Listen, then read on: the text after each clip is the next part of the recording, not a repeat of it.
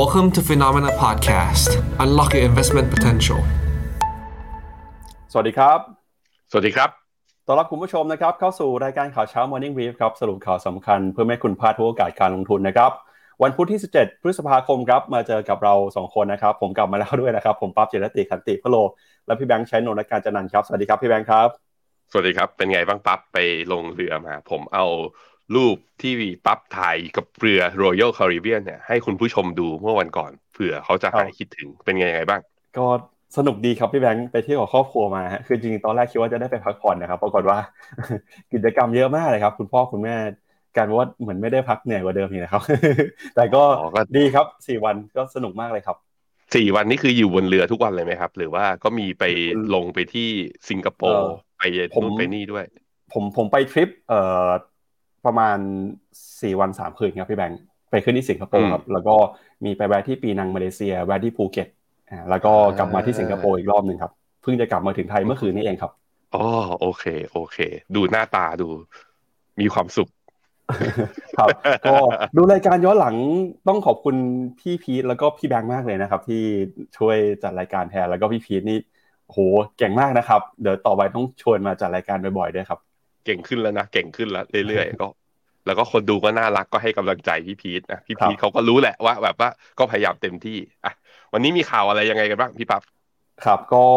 เอ่อกลับมาดูเรื่องของการลงทุนกันบ้างนะครับ เมื่อคืนนี้ครับประมาณตีหนึ่งครับก็มีการคุยฉุกเฉิน ในเรื่องของเพดานหนี้สาธารณะของสหรัฐอเมริกานะครับประธานพิธีสหรัฐคุณโจไบเดนครับมาพูดคุยกันกับผู้นำของสภาผู้แทนราษฎรนะครับ เพื่อหาทางออกเรื่องของหนี้สาธารณะที่เดดไลน์กำลังจะใกล้เข้ามาแล้ว คุณเจเน็ตเยเลนบอกนะครับว่าถ้าหากว่ายังคุยกันไม่จบเนี่ยหลือเวลาไม่ถึง 2 สัปดาห์แล้วนะครับหนึ่งมิถุนายนนี้จะเข้าสู่เส้นตายถ้าหากว่าไม่มีการเปลี่ยนแปลงเนี่ยสหรัฐจะเผชิญกับการผิดนัดชำระหนี้ครับแต่เมื่อคืนนี้นะครับหลังจากใช้เวลาคุยกันไปประมาณ 1 ชั่วโมงเนี่ยทั้งสองฝั่งนะครับทั้งฝั่งทำเนียบข่าวแล้วก็ฝั่งของประธานสภาก็ออกมาส่งสัญญาณว่ามีความคืบหน้ามากขึ้นนะครับแต่ก็ตามเมื่อคืนนี้ยังไม่สามารถหาข้อสรุปกันได้นะครับตลาดก็เลยยัง กังวลอยู่นะครับเมื่อวานนี้มีหลากหลายสินทรัพย์นะครับกังวลกับปัญหาเรื่องของเพดานหนี้สาธารณะนะครับไม่ว่าจะเป็นในฝั่งของตลาดหุ้นก็ดี หรือแม้แต่กระทั่งนะครับทองคำเองเมื่อคืนนี้เนี่ยราคาทองคำก็เคลื่อนไหวนะครับลงมาหลุดต่ำกว่าระดับ 2,000 ดอลลาร์ด้วยนะครับแล้วเดี๋ยวยังไงนอกจากเรื่องของเพดานหนี้แล้วเนี่ยก็วันศุกร์นี้ครับคืนนี้วันศุกร์นี้นะฮะจะมีการออกมาพูดของคุณโจมพาเวลนะครับประธานเฟดนะฮะที่ออกมาพูดถึงมุมมองแล้วก็แนว ขอโทษทีครับปั๊บลืมเปิดไมค์ใน Clubhouse ครับขออภัยขออภัยคุณผู้ชมนะครับอะก็เอ่อเมื่อสักครู่นี้เราบอกไปว่าเอ่อมีประเด็นเรื่องของการพูดคุยนะครับเรื่องของเพดานหนี้นะครับอ่านอกจากนั้นเนี่ยเอ่อจริง ๆ แล้วปีนี้เป็นปีที่เศรษฐกิจโลกค่อนข้างจะตั้งความหวังไว้กับเรื่องของเอ่อจีนนะครับโดยบอกว่าจีนเนี่ยอืมถ้าหากว่ามีการเปิดประเทศแล้ว เราก็น่าจะเห็นเศรษฐกิจโลกฟื้นตัวตามมา แต่ปรากฏว่า1-2วันที่ผ่านมาข้อมูลเศรษฐกิจของจีนที่ออกมาเนี่ยไม่ค่อยจะดีสักเท่าไหร่ครับ ก็กลายเป็นว่าพอตัวเลขเศรษฐกิจออกมาต่ำกว่าคาดนะครับ คนก็คาดหวังจะเห็นการกระตุ้นเศรษฐกิจจากจีน แล้วก็ที่ได้รับผลกระทบไปในทางอ้อมก็คือ หลายประเทศที่เพิ่งพาเศรษฐกิจจีนเนี่ยก็ได้รับผลกระทบไปด้วย หนึ่งในนั้นคือตลาดหุ้นไทยนะครับเดี๋ยววนนี้จะพาไปดูกันกับมุมมอง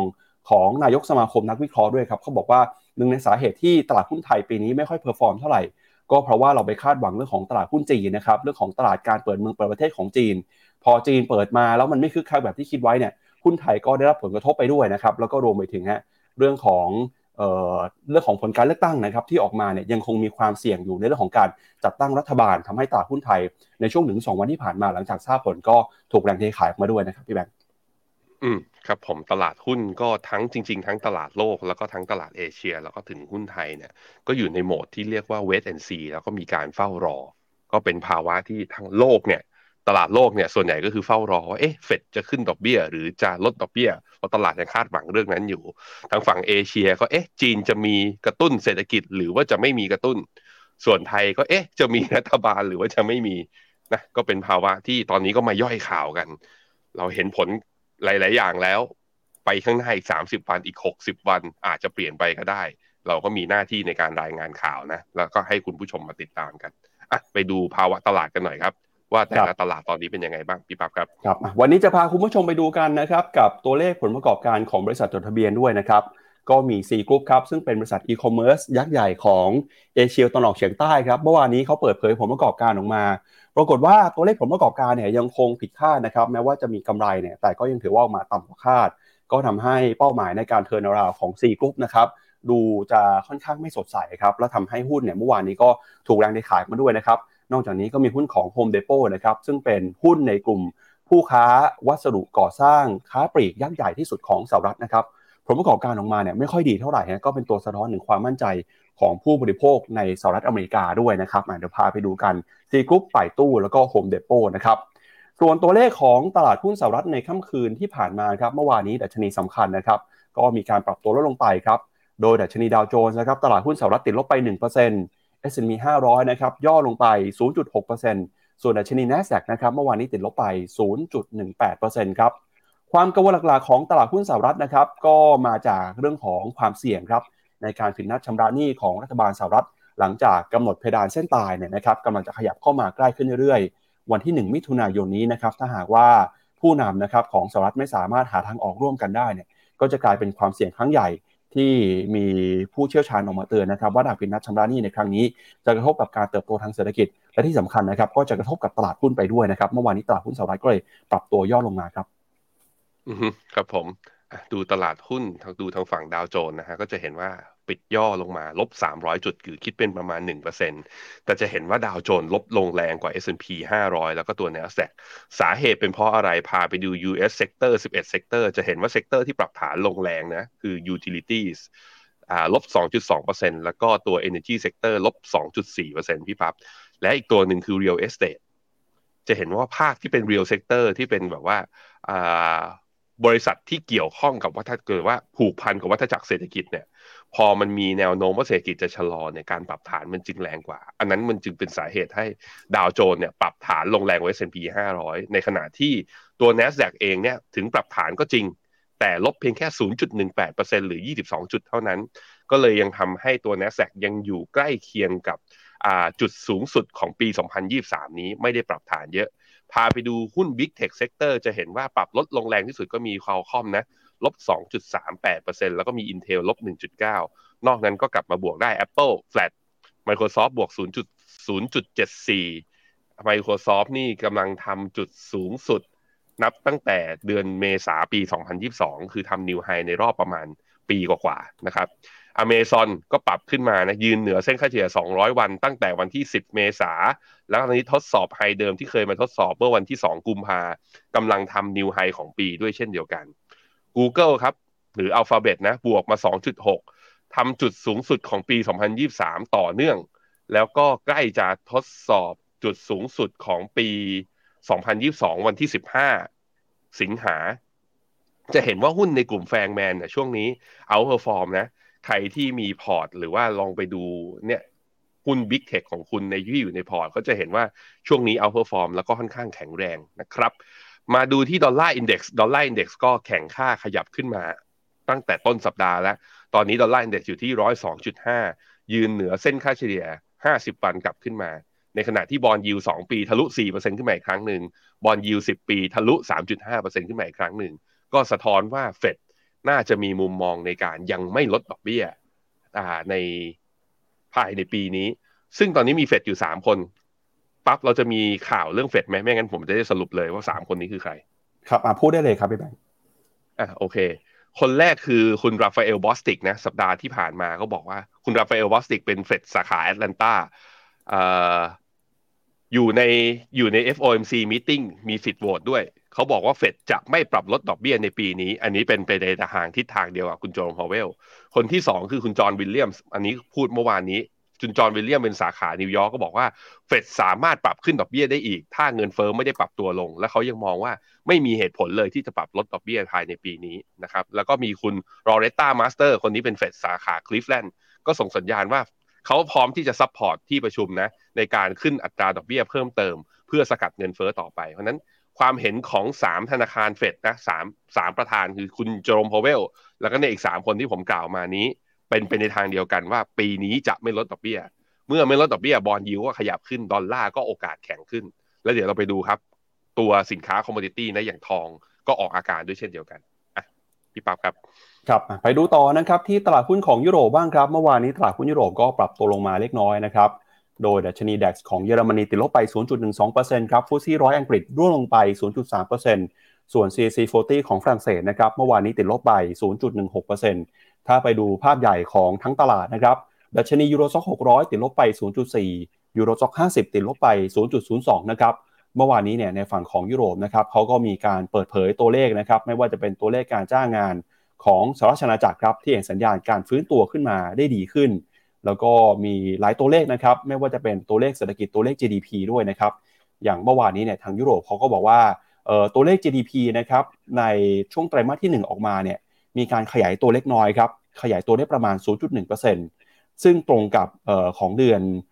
ที่ผ่านมานะครับที่มีการประกาศไว้ก่อนหน้านี้ด้วยนะครับถ้าว่าเทียบเป็นรายปีเนี่ยไตรมาสหนึ่งเศรษฐกิจขยายตัวได้ 1.3%ครับ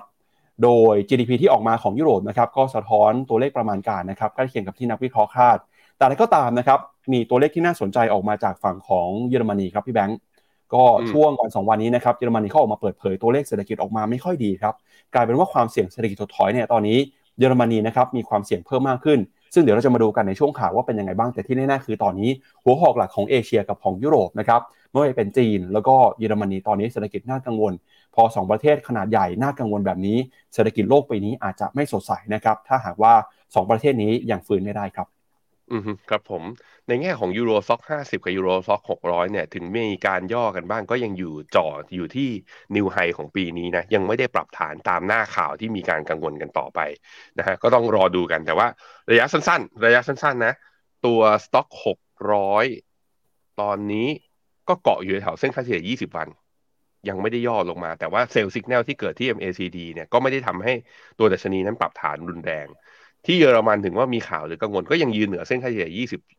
20 20 วัน แล้วก็ทำอยู่ในจุดที่สูงที่สุดของปี 2023 นี้อยู่ แล้วเป็นจริง ๆ ก็ใกล้เคียงกับจุดสูงสุดเดิมของปี 2022 ด้วย ก็ยังคือยังไปต่อนะฮะ CAC 40 กับฟุตซี่ร้อยก็ด้วยเช่นเดียวกันนะครับ ในแง่ของค่าเงินนะ ค่าเงินยูโรต่อดอลลาร์ก็ พอดอลลาร์กลับมาแข็งเนี่ยยูโรต่อดอลลาร์ก็อ่อนค่ามานิดนึงอยู่ที่ 1.08 จากที่อยู่ที่แถวแถว1.1 มา ตอนช่วงปลายเดือนเมษาต้นเดือนพฤษภามันเนี่ยตอนนี้เริ่มกลับมาอ่อนค่าเล็กน้อยให้เห็น ในขณะที่ค่าเงินปอนก็อ่อนนิดๆครับ จากประมาณสักสองหนึ่งจุดสองหกตอนนี้เหลือประมาณหนึ่งจุดสองสี่แปดก็เป็นไปตามคาดอ่าเป็นไปตามมุมมองว่าเฟดน่าจะคงดอกเบี้ย แล้วดอลลาร์ก็อยู่ในทิศทางที่แแข็งเท่าเทียมสกุลหลักสกุลครับครับมาดูต่อครับกับตลาดหุ้นของเอเชียบ้างครับเช้านี้เปิดมาแล้วนะครับเดชนีนิกเกิ225 ของญี่ปุ่นครับวันนี้ปรับตัวบวกขึ้นมาได้ 0.55%ครับ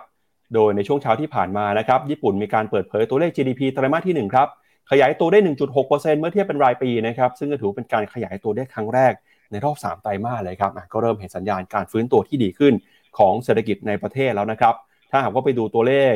ที่มีการปรับค่าเงินเฟ้อแล้วเนี่ยจะเห็นว่าการขยายตัวก็ยังคงเป็นบวกอยู่นะครับบวกขึ้นมาได้ 0.4%ครับจากไตรมาสที่ 4 ของปีที่แล้วด้วยนะครับซึ่งสำหรับปีงบประมาณปี 65 ที่ผ่านมาเนี่ยต้องบอกว่าเศรษฐกิจญี่ปุ่นค่อนข้างน่ากังวลครับเพราะว่ามีการขยายตัวนะครับ1.2%ซึ่งก็ถือเป็นอัตราการขยายตัวที่ไม่มากนะครับเมื่อเปรียบเทียบกับประเทศอื่นในเอเชีย แต่นั้นก็ตามเนี่ยพอไตรมาสนี้เริ่มเห็นสัญญาณขยายตัวได้มากขึ้น หลายคนก็เริ่มมีความหวังนะครับว่าตลาดหุ้นญี่ปุ่นก็จะยังคงเดินหน้าปรับตัวบวกขึ้นต่อไปได้นะครับล่าสุดเช้านี้ดัชนีนิกเกิล225 ขยับขึ้นมาแตะ 30,000 จุดอีกครั้งหนึ่งแล้วนะครับส่วนออสเตรเลียกับนิวซีแลนด์ครับวันนี้ยังถูกแรงกดดันนะครับเคลื่อนไหวอยู่ในกรอบแคบๆติดลบไปอยู่ครับจากความกังวลเรื่องของการเจรจาเพดานหนี้สาธารณะของสหรัฐอเมริกา ส่วนเอเชียนะครับในฝั่งของจีนครับเซี่ยงไฮ้ไชน่า A50 นะครับเมื่อวานนี้ติดลบไปฮั่งเส็งเมื่อวานนี้ซื้อขายกันอยู่ในกรอบแคบๆ Weighted ไต้หวันนะครับวันนี้บวกขึ้นมา 0.2%นะครับแม้ว่าจะมีข่าวเรื่องของคุณวอร์เรนบัฟเฟตตัดสินใจขายหุ้นของ TSMC ออกไปจากพอร์ตของเบิร์กไชร์หมดพอร์ตเลยเนี่ยแต่หุ้นไต้หวันก็ยังคงยืนบวกได้อยู่นะครับเมื่อวานนี้ตลาดหุ้นไทยครับติดลบไปเล็กน้อยครับ 1.54 จุด มายืนอยู่ที่ระดับ 1,539 จะเห็นว่าตั้งแต่ที่เราทราบผลการเลือกตั้งอย่างไม่เป็นทางการนะครับหุ้นไทยยังคงเผชิญกับการกดดัน เนื่องจากทั้งฝั่งของนักลงทุนนะครับในประเทศต่างประเทศ กังวลกับเสถียรภาพทางการเมืองหลังจากนี้นะครับคอสปีเกาหลีใต้บวกขึ้นมา 0.4%ครับ หุ้นของอินเดียติดลบไป 0.6%แล้วก็หุ้นของเวียดนามนะครับ เมื่อวานนี้ติดลบไป 0.1%ซึ่งเดี๋ยววันนี้ในช่วงข่าวนะครับ เราจะมีการวิเคราะห์กันด้วยครับว่าแนวโน้มตลาดหุ้นไทยในช่วงต่อจากนี้จะเป็นอย่างไรหลังจากการเลือกตั้งเกิดขึ้นไปแล้วครับ อือครับผมนี่คือ e สองสองห้าตอนนี้อยู่ที่สามหมื่นจุดเนี่ยสามหมื่นจุดเป็นจุดสูงสุดย้อนกลับไปนับตั้งแต่เดือนเดือนกันยาปีสองพันยี่สิบเอ็ด โอ้ก็ผิดผิดจากที่ผมคาดมากๆนะแล้วก็ดัชนีนิเคอีวิ่งขึ้นมาเรื่อยๆ แต่สิ่งที่น่ากังวลคือระดับ RSI ที่นิเคอีอยู่ตอนนี้อยู่ที่ประมาณ 75.88 ที่ระดับ 75.88เดี๋ยวผมลองลากเป็นเส้น horizontal line 15.88ปึ๊บเคยขึ้นมาเนี่ย ตรงนี้นะ RSI เคยขึ้นมารอบล่าสุดก็คือตอนแถวๆตอนปี 2021 ตอนเดือนกันยานั่นแหละ ขึ้นมารอบนั้นเนี่ย ตลาดไปต่ออีกสักประมาณสัปดาห์หนึ่งก่อนที่จะปรับฐานแรงนะ ก็มีรอบนั้นรอบหนึ่งแล้วก็อีกรอบหนึ่งก็คือ ตอนปี 2020 ตอนหลังโควิดโอ้แต่รอบนั้นเนี่ยดีขึ้นไปต่อแล้วไปค้าง sideway อยู่ข้างบนก่อนที่จะทำ new high ต่อด้วย ก็มีโอกาสคือเหมือนกับตลาดญี่ปุ่น trade เป็นกรอบ แต่พอ RSI มันมาเข้าจุดจุด overbought แล้วจะสามารถ overbought ไปได้ต่อได้ด้วยเหมือนกัน มีโอกาสเหมือนกัน ก็ แต่ในเชิงถ้าถามผมเลยเนี่ย พอร์ตผมมีญี่ปุ่นไหมก็ เอาตรงๆคือลดพอร์ตออกไปในระดับที่อยากจะเทค profit ออกไปแล้วไอ้ที่มีอยู่เหลืออยู่ก็เหลืออยู่ใน RMF หรืออะไรเงี้ยก็น้อยมากๆ เพื่อที่จะถือต่อไป ก็ลองพิจารณากันดูแต่ว่า ดูแล้วก็คือโมเมนตัมตอนนี้กลายเป็นว่าตลาดหุ้นญี่ปุ่น outperform นะ outperform ตลาดหุ้นทางฝั่งเอเชีย ผมดูผลตอบแทนย้อนกลับไปรายสัปดาห์เนี่ย ญี่ปุ่นดีที่สุดในเอเชียเลย เออ เก่งจริง ๆ นะฮะไปดูตัวฮั่งเส็งฮั่งเส็ง ก็เหมือนเส้นค่าเฉลี่ย 200 วันจะ support ได้นะ แล้วก็แรงแรงซื้อเนี่ยยังไม่ได้แรงมากพอ อย่าง CSI 300 เมื่อวันจันทร์เนี่ยกลับมายืนเหนือเส้นค่าเฉลี่ย 200 วันได้ ดูเหมือนจะโมเมนตัมดีแต่กลายเป็นว่าวันอังคาร คือเมื่อวานเนี้ยตลาดก็มีแรงเทขายออกมาเบาๆ แล้วก็ลบ 0.5 แล้วก็ต่ำกว่าเส้นค่าเฉลี่ย 200 วันอีกครั้งหนึ่ง เพราะนั้นอย่างที่บอกไปครับ เหมือนตลาดทางฝั่งเอเชียเนี่ยยกเว้นญี่ปุ่นนะกำลังเวทแอนซีว่าเหมือนมันมีโมเมนตัม ทางฝั่งของขาของเศรษฐกิจจีนที่ดูจะเริ่มอ่อนแรงหรือว่าไม่แรงเท่าที่ตลาดคาด แล้วตลาดคาดหวังมาตรการกระตุ้น ซึ่งพอยังไม่มีคือตลาดก็เรียกร้องด้วยวิธีการปรับฐานลงนั่นแหละว่าเอ๊ะแล้วเมื่อไหร่จีนจะกระตุ้นสักทีหนึ่งนะครับเวียดนามครับเมื่อวานนี้ตัวดัชนี VN30 ลบ 0.12%ก็ยังอยู่ในกรอบไซด์เวย์ยังไม่เบรกทางไหนนะครับ ในขณะที่หุ้นไทยเนี่ยผมโพสต์ใน Facebook ตัวเองเนี่ย ในสินทรเนี่ยเขาบอกไว้ว่า ถ้าคิดว่าจะไม่ขึ้นก็ลงมาปิดแก็บเลยเวลาขึ้นจะได้ขึ้นยาวๆ แก็บของตัวเซตอินเด็กเนี่ยจะอยู่ที่ระดับดัชนีคือแถวๆ1,533คือลบจากตรงนี้อีกก็แค่ประมาณ7-8จุดเท่านั้นเอง ก็ลงมาปิดหน่อย แต่ก็มีคนบอกว่า ถ้าลงมาปิดตรงนี้นะ ถ้าย่อลงมาเนี่ยระวังนะ MACD จะเกิดเป็นเซลล์สัญญาณแล้วมันจะไม่ปิดอย่างเดียวสิ มันจะลงมาลึกกว่าที่ปิดด้วย ก็ต้องระวังเหมือนกันอะสำหรับหุ้นไทยก็กลายเป็นว่า มันผิดจากที่เราคาดแล้วแหละ เพราะว่าผลการเลือกตั้งออกมา เราไปคาดว่าถ้ามีพรรคที่ชนะขาดเนี่ยจะมีโอกาสที่จะตั้งรัฐบาล แล้วก็หมายถึงเศรษฐกิจไทยก็น่าจะไปต่อได้ แต่จนถึงตอนนี้ก็อย่างที่เราทราบกันนะว่า มันมีความไม่แน่นอนอยู่ค่อนข้างสูงเดี๋ยวเรามาวิเคราะห์ประเด็นนี้กันในช่วงข่าวสุดท้ายนะครับครับไปดูต่อนะครับกับความเคลื่อนไหวของราคาสินค้าโภคภัณฑ์หน่อยครับ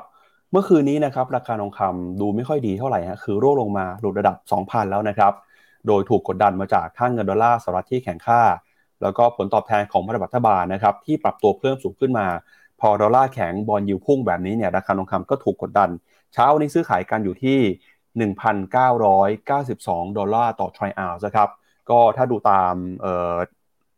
หลักการแล้วเนี่ยนะครับเราก็จะเห็นว่า เมื่อไหร่ก็ตามที่ดอลลาร์แข็งค่าขึ้นมานะครับความน่าสนใจของทองคำเนี่ยก็จะลดน้อยลงไปนะครับเนื่องจากราคาทองคำสำหรับคนที่ถือครองเงินสกุลอื่นเนี่ยก็จะมีราคาที่แพงขึ้นด้วย ประกอบกับนะครับพอบอลยิวปรับตัวเพิ่มขึ้นมา คนก็จะไปถือบอลยิวกันมากขึ้น เนื่องจากให้ผลตอบแทนในรูปยิวที่สูงขึ้นจนน่าดึงดูดใจนะครับอย่างที่พี่แบงค์บอกไปนะครับว่าในช่วงก่อนหน้านี้นะครับคณะกรรมการเฟดหลายคนออกมาแสดงความคิดเห็นนะครับให้เฟดเนี่ยยังคงเดินหน้า ปรับขึ้นอัตราดอกเบี้ยต่อไป แล้วก็รวมไปถึงนะครับก็ไม่อยากให้มีการลดดอกเบี้ยลงมาในปีนี้นะครับพอเป็นแบบนี้เนี่ยราคาทองคำก็ได้รับผลกระทบราคาก็ปรับตัวลงมาครับส่วนทิศทางของราคาน้ำมันนะครับล่าสุดครับราคาน้ำมันดิบนะครับก็ปรับตัวลงมาเช่นกันครับสาเหตุสำคัญก็มาจากตัวเลขเศรษฐกิจจีนที่อ่อนแอ มีตัวเลข 3 ตัวที่เดี๋ยววันนี้เราจะมาคุยกัน ตัวเลขที่ 1 ก็คือตัวเลขผลผลิตในภาคอุตสาหกรรม ตัวเลขที่ 2 คือยอดค้าปลีกแล้วก็ตัวเลขที่3นะครับคือตัวเลขการจ้างงานของคนที่มีอายุน้อย หรือว่าเป็นเยาวชนเนี่ยนะครับ ปรากฏว่าตัวเลขนี้ออกมาไม่ค่อยดีเลยครับ อัตราการว่างงานในคนรุ่นใหม่ของจีนตอนนี้พุ่งสูงสุด เป็นปฏิการแล้วนะครับ พอเศรษฐกิจจีนส่งสัญญาณอ่อนแอแบบนี้ demand ความต้องการใช้น้ำมันก็ได้รับผลกระทบไปด้วยครับ ล่าสุดนะครับราคาน้ำมันดิบ WTI ครับซื้อขายอยู่ที่ 70 ดอลลาร์ ส่วนเบรนท์นะครับ 74 ดอลลาร์ต่อบาร์เรลครับ อือครับผม ไปดูราคาทองให้ดูเป็นกราฟวีนะ ซึ่งเคยเปิดให้ดูแล้ว ประทานโทษครับทุกคน ปี 2020 ราคาทองขึ้นมา test แถวเนี้ยโซน 2,040 โซน 2,050 ไม่ผ่าน แล้วก็ย่อลงมาย่อเวฟนั้นเนี่ยย่อลงมาลึกสุดก็คือหลุดพันเด้วย ก่อนที่จะมาขึ้นแล้วมาทดสอบแถวๆ2,050 อีกครั้งหนึ่ง เดือนมีนาปีที่แล้วปี 2022 ไม่ผ่านรอบนี้ลงมาลึกเลย ต่ำกว่าเส้นค่าเฉลี่ย 200 สัปดาห์ด้วย ลงมาแถวพันหกร้อยห้าสิบแล้วก็นี่ดีดขึ้นมารอบนี้สองพันห้าสิบแล้วผมก็บอกไปว่าระวังนะ ถ้าไม่ผ่านทองจะลงแรง เพราะว่านี่คือ pattern เหมือนก่อรูปคล้ายๆ กับเป็น triple top คือชนแนวชนจุดสูงสุดเดิมสามครั้งแล้วไม่ผ่าน อาการที่เริ่มแสดงคือในกราฟ day เนี่ย เริ่มหลุดสองพันแนวรับใกล้ๆ ก็จะมีเส้นค่าเฉลี่ยยี่สิบวัน อยู่ที่เส้นค่าเฉลี่ยห้าสิบวันประทานโทษ เส้นค่าเฉลี่ย 50 วันอยู่ที่ 1,985 ซึ่งตรงนี้ก็คือเหลืออีกประมาณแค่ 7 เหรียญเท่านั้น ถ้าหลุดตรงแถวๆนี้มาผมคิดว่าเส้นค่าเฉลี่ย100วันจะมีโอกาสเป็นไปได้ ขอวัดฟิบเบอร์เชีเลยคือ ทองมันเริ่มค่อนข้างชัดว่า จะขอปรับฐานก่อน ที่แถวๆเส้นค่าเฉลี่ย100วัน คือ1,927เนี่ย อยู่ต่ำกว่าฟิบเบอร์เนชี50%ก็คืออยู่กับต่ำกว่าครึ่งทาง เพราะฉะนั้นแถวๆโซนเนี้ยครับหนึ่งพันเก้าร้อย สี่สิบถึงหนึ่งพันเก้าร้อยสามสิบจะเป็นโซนที่อาจจะมีโอกาสเห็นทองลงมาลงมาเทรดในช่วงนี้ก่อน คราวนี้ถ้าเอาลุกของตลาดหุ้นอเมริกา หรือว่าเอาลุกของการขึ้นดอกเบี้ยของเฟดเนี่ยไม่ไม่ค่อยดีเท่าไหร่ มีผลลบต่อทอง ทองจะมีโอกาสลงได้อีกรอบหนึ่ง แต่ถ้าสมมตินะ แต่ถ้าสมมุติว่าไม่ได้แย่ขนาดจะเกิด recession เนี่ย ผมคิดว่าแถวๆนี้โซนนี้จะเป็นโซนที่น่าสนใจในการทยอยรับ แต่ตรงนี้เหมือนจะ ถ้าใครเล่นสั้น น่าอยู่ทางฝั่ง short หรือมีกำไรอยู่น่า take profit ออกไปบางส่วนก่อนนะครับ ในขณะที่ราคาน้ำมันนะครับ ราคาน้ำมันพยายามที่จะขึ้นมาอยู่ในโซนประมาณ 70 เหรียญต่อบาร์เรลสำหรับ WTI แต่ก็กลายเป็นว่าก็ยังไม่สามารถที่จะดีดขึ้นไปอยู่ที่กรอบบนของตัว sideway channel ผมดู channel นี้ให้ นี่ถ้าลากเป็น parallel channel ก็ประมาณนี้อ้าวทำไมไม่มาเนี่ยเนี่ยเนี่ยโซนบน ยังยังมาไม่ได้ยังมาไม่ได้ เพราะฉะนั้นพอมันยังมาไม่ได้เอ๊ะนี่นี่นี่บริเวณนี้ พอมันยังขึ้นไปอยู่ที่กรอบบนก็ไม่ได้ก็นั่นแหละ มันก็เลยกดดันให้ตัวหุ้นกลุ่มพลังงานนะมีปัญหา ซึ่งราคาน้ำมันผมคิดว่าเอาลุกมันค่อนข้างชัดนะว่าที่มันชะลอแล้วก็ยังไม่สามารถไปได้ เพราะว่ากลิ่นของการเกิด recession ในอเมริกานะมันสูงเหลือเกินมันมีโอกาสที่จะเกิดตั้งแต่ไตรมาสหน้าเป็นต้นไปนะครับครับ เดี๋ยวเรามาดูประเด็นใหญ่ของเรานะครับ เรื่องแรกของเราในวันนี้ครับ ก็คือความคืบหน้านะครับการเจรจาเพดานหนี้สาธารณะ ระหว่างประธานธิบดีโจไบเดนนะครับผู้นำของสหรัฐกับคุณเควินแมคคาที่ประธานสภาผู้แทนราษฎรครับสัปดาห์ที่แล้วนะครับเราเคยรายงานข่าวกันไปว่าทั้งสองฝั่งเนี่ยมีการพูดคุยกัน แต่ก็ยังไม่สามารถหาข้อตกลงกันได้ เมื่อคืนนี้นะครับเวลาประเทศไทยประมาณตีสองครับเขาก็คุยกันอีกรอบหนึ่งเป็นการพูดคุยครั้งที่ 2 แล้ว ก็แม้ว่าจะไม่สามารถหาข้อสรุปกันได้นะครับแต่ก็ถือว่ามีความคืบหน้าพอสมควรครับ ราะว่าทั้งสองฝั่งเนี่ยบอกว่าตอนนี้นะครับการเจรจาใกล้เข้ามาบรรลุข้อตกลงแล้วครับเดี๋ยวเรามาดูกันหน่อยครับว่าเมื่อวานนี้เขาคุยกันไว้แล้วมีความคืบหน้ายังไงบ้างนะครับโดยหลังจากที่ใช้เวลาการพูดคุยกันประมาณ 1 ชั่วโมงนะครับทราบผลกันเวลาประเทศไทยประมาณตีสามครับทั้งสองฝ่ายก็ออกมาพูดนะครับบอกว่าตอนนี้เนี่ยทั้งสองฝ่ายใกล้จะบรรลุข้อตกลงในการหลีกเลี่ยงนะครับการผิดนัดชำระหนี้ของสหรัฐแล้ว แล้วก็ความเสี่ยงนะครับเรื่องของเศรษฐกิจ ตอนนี้ก็ดูเหมือนว่าจะลดลงไปด้วยครับ โดยทั้งสองฝ่ายนะครับออกมาพูดกับผู้สื่อข่าวครับโดยคุณเควินแมคคาร์ธีก็บอกตอนนี้เนี่ยมีความเป็นไปได้นะครับที่ข้อตกลงจะเกิดขึ้นนะครับภายในช่วงปลายสัปดาห์นี้ โดยมองว่าการพูดคุยกันเนี่ยไม่ได้เป็นเรื่องยากเหมือนที่กังวลไว้ก่อนหน้านี้แล้วนะครับแต่ขณะที่ฝ่ายของเดโมแครตเองครับก็บอกว่าตอนนี้เนี่ยการเจรจาพูดคุยนะครับ ก็ทั้งสองฝ่ายก็พูดคุยกันอย่างตรงไปตรงมา แล้วก็ถือว่ามีความคืบหน้ามากขึ้นด้วยนะครับ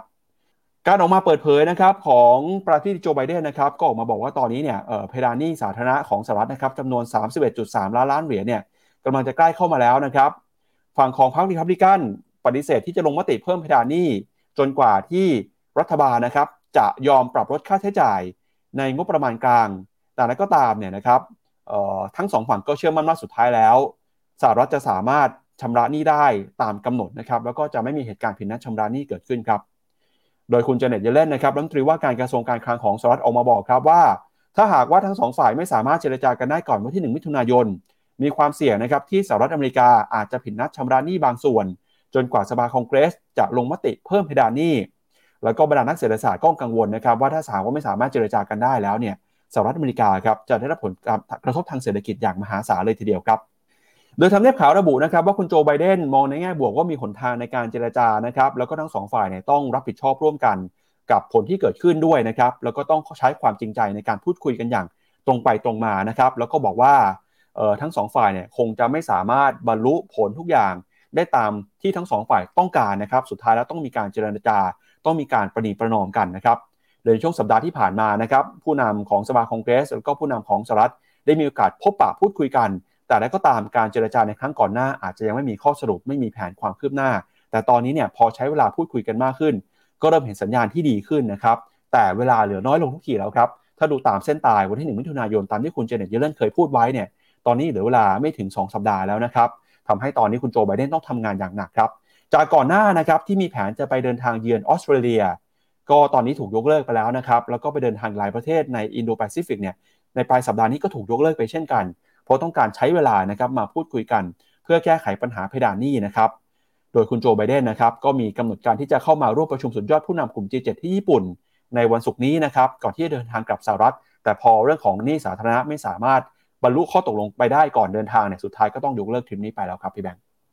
ครับเหมือนเสียงพี่แบงค์ใน YouTube ยังไม่มานะครับเชิญเลยครับ คือจริง ๆ แล้วต้องบอกอย่างนี้พี่ปั๊บว่าเดฟซีลิงเนี่ยมันชนตั้งแต่ต้นปี ครับแล้วทางกระทรวงการคลังคือคุณเจเน็ตเยเลนเนี่ยใช้เรียกว่ามาตรการพิเศษในการขอกู้เป็นวงเงินฉุกเฉิน ซึ่งมันเกินมาแล้ว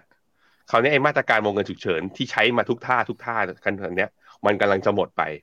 ถ้ามันหมดไปมันแปลว่าจะไม่มีงบประมาณเนี้ยเอามารันตัวธนาคาร หรือแม้กระทั่งไปจ่ายดอกเบี้ย ให้กับเจ้าหนี้ทั้งหลายแหละหรือคืนเงินต้นเขาถ้าในกรณีที่หนี้มันครบกำหนด พอมันเป็นแบบนี้มันก็แปลว่าวิธีการเดียวที่เหลืออยู่ตอนนี้ ก็จำเป็นที่จะต้องขยายเส้นตายเดฟซีลิงซึ่งคุณคือพี่ปั๊บเคยเอามาให้เราดูแล้วสัปดาห์ที่แล้วนะ ว่าหลาย ๆ ฝ่ายอะประเมินกันว่าเออจริง ๆ แล้ว debt ceiling มันอาจจะไป เรียกว่าเงินมันอาจจะหมดจริง ๆ อะ ที่จะไม่สามารถ run ได้อะน่าจะเป็นตั้งแต่เดือน June เดือน July หรือว่าเดือน August ก็คือปลายมิถุนากรกฎาสิงหา แต่ละนักวิเคราะห์เนี่ยก็บอกกันบอกว่าเฮ้ยมันเหลือตั้งนาน แต่มันกลายเป็นว่าเส้นงวดที่มันเข้ามาถึงตรงนี้เพราะว่าคำของคุณเจเน็ตเยเลนคุณเจเน็ตเยเลนเตือนมาบอกว่ามันเร็วกว่าที่กำหนด มันคือหนึ่งมิถุนายนนี่แหละ ที่มันแปลว่าเงินจะหมด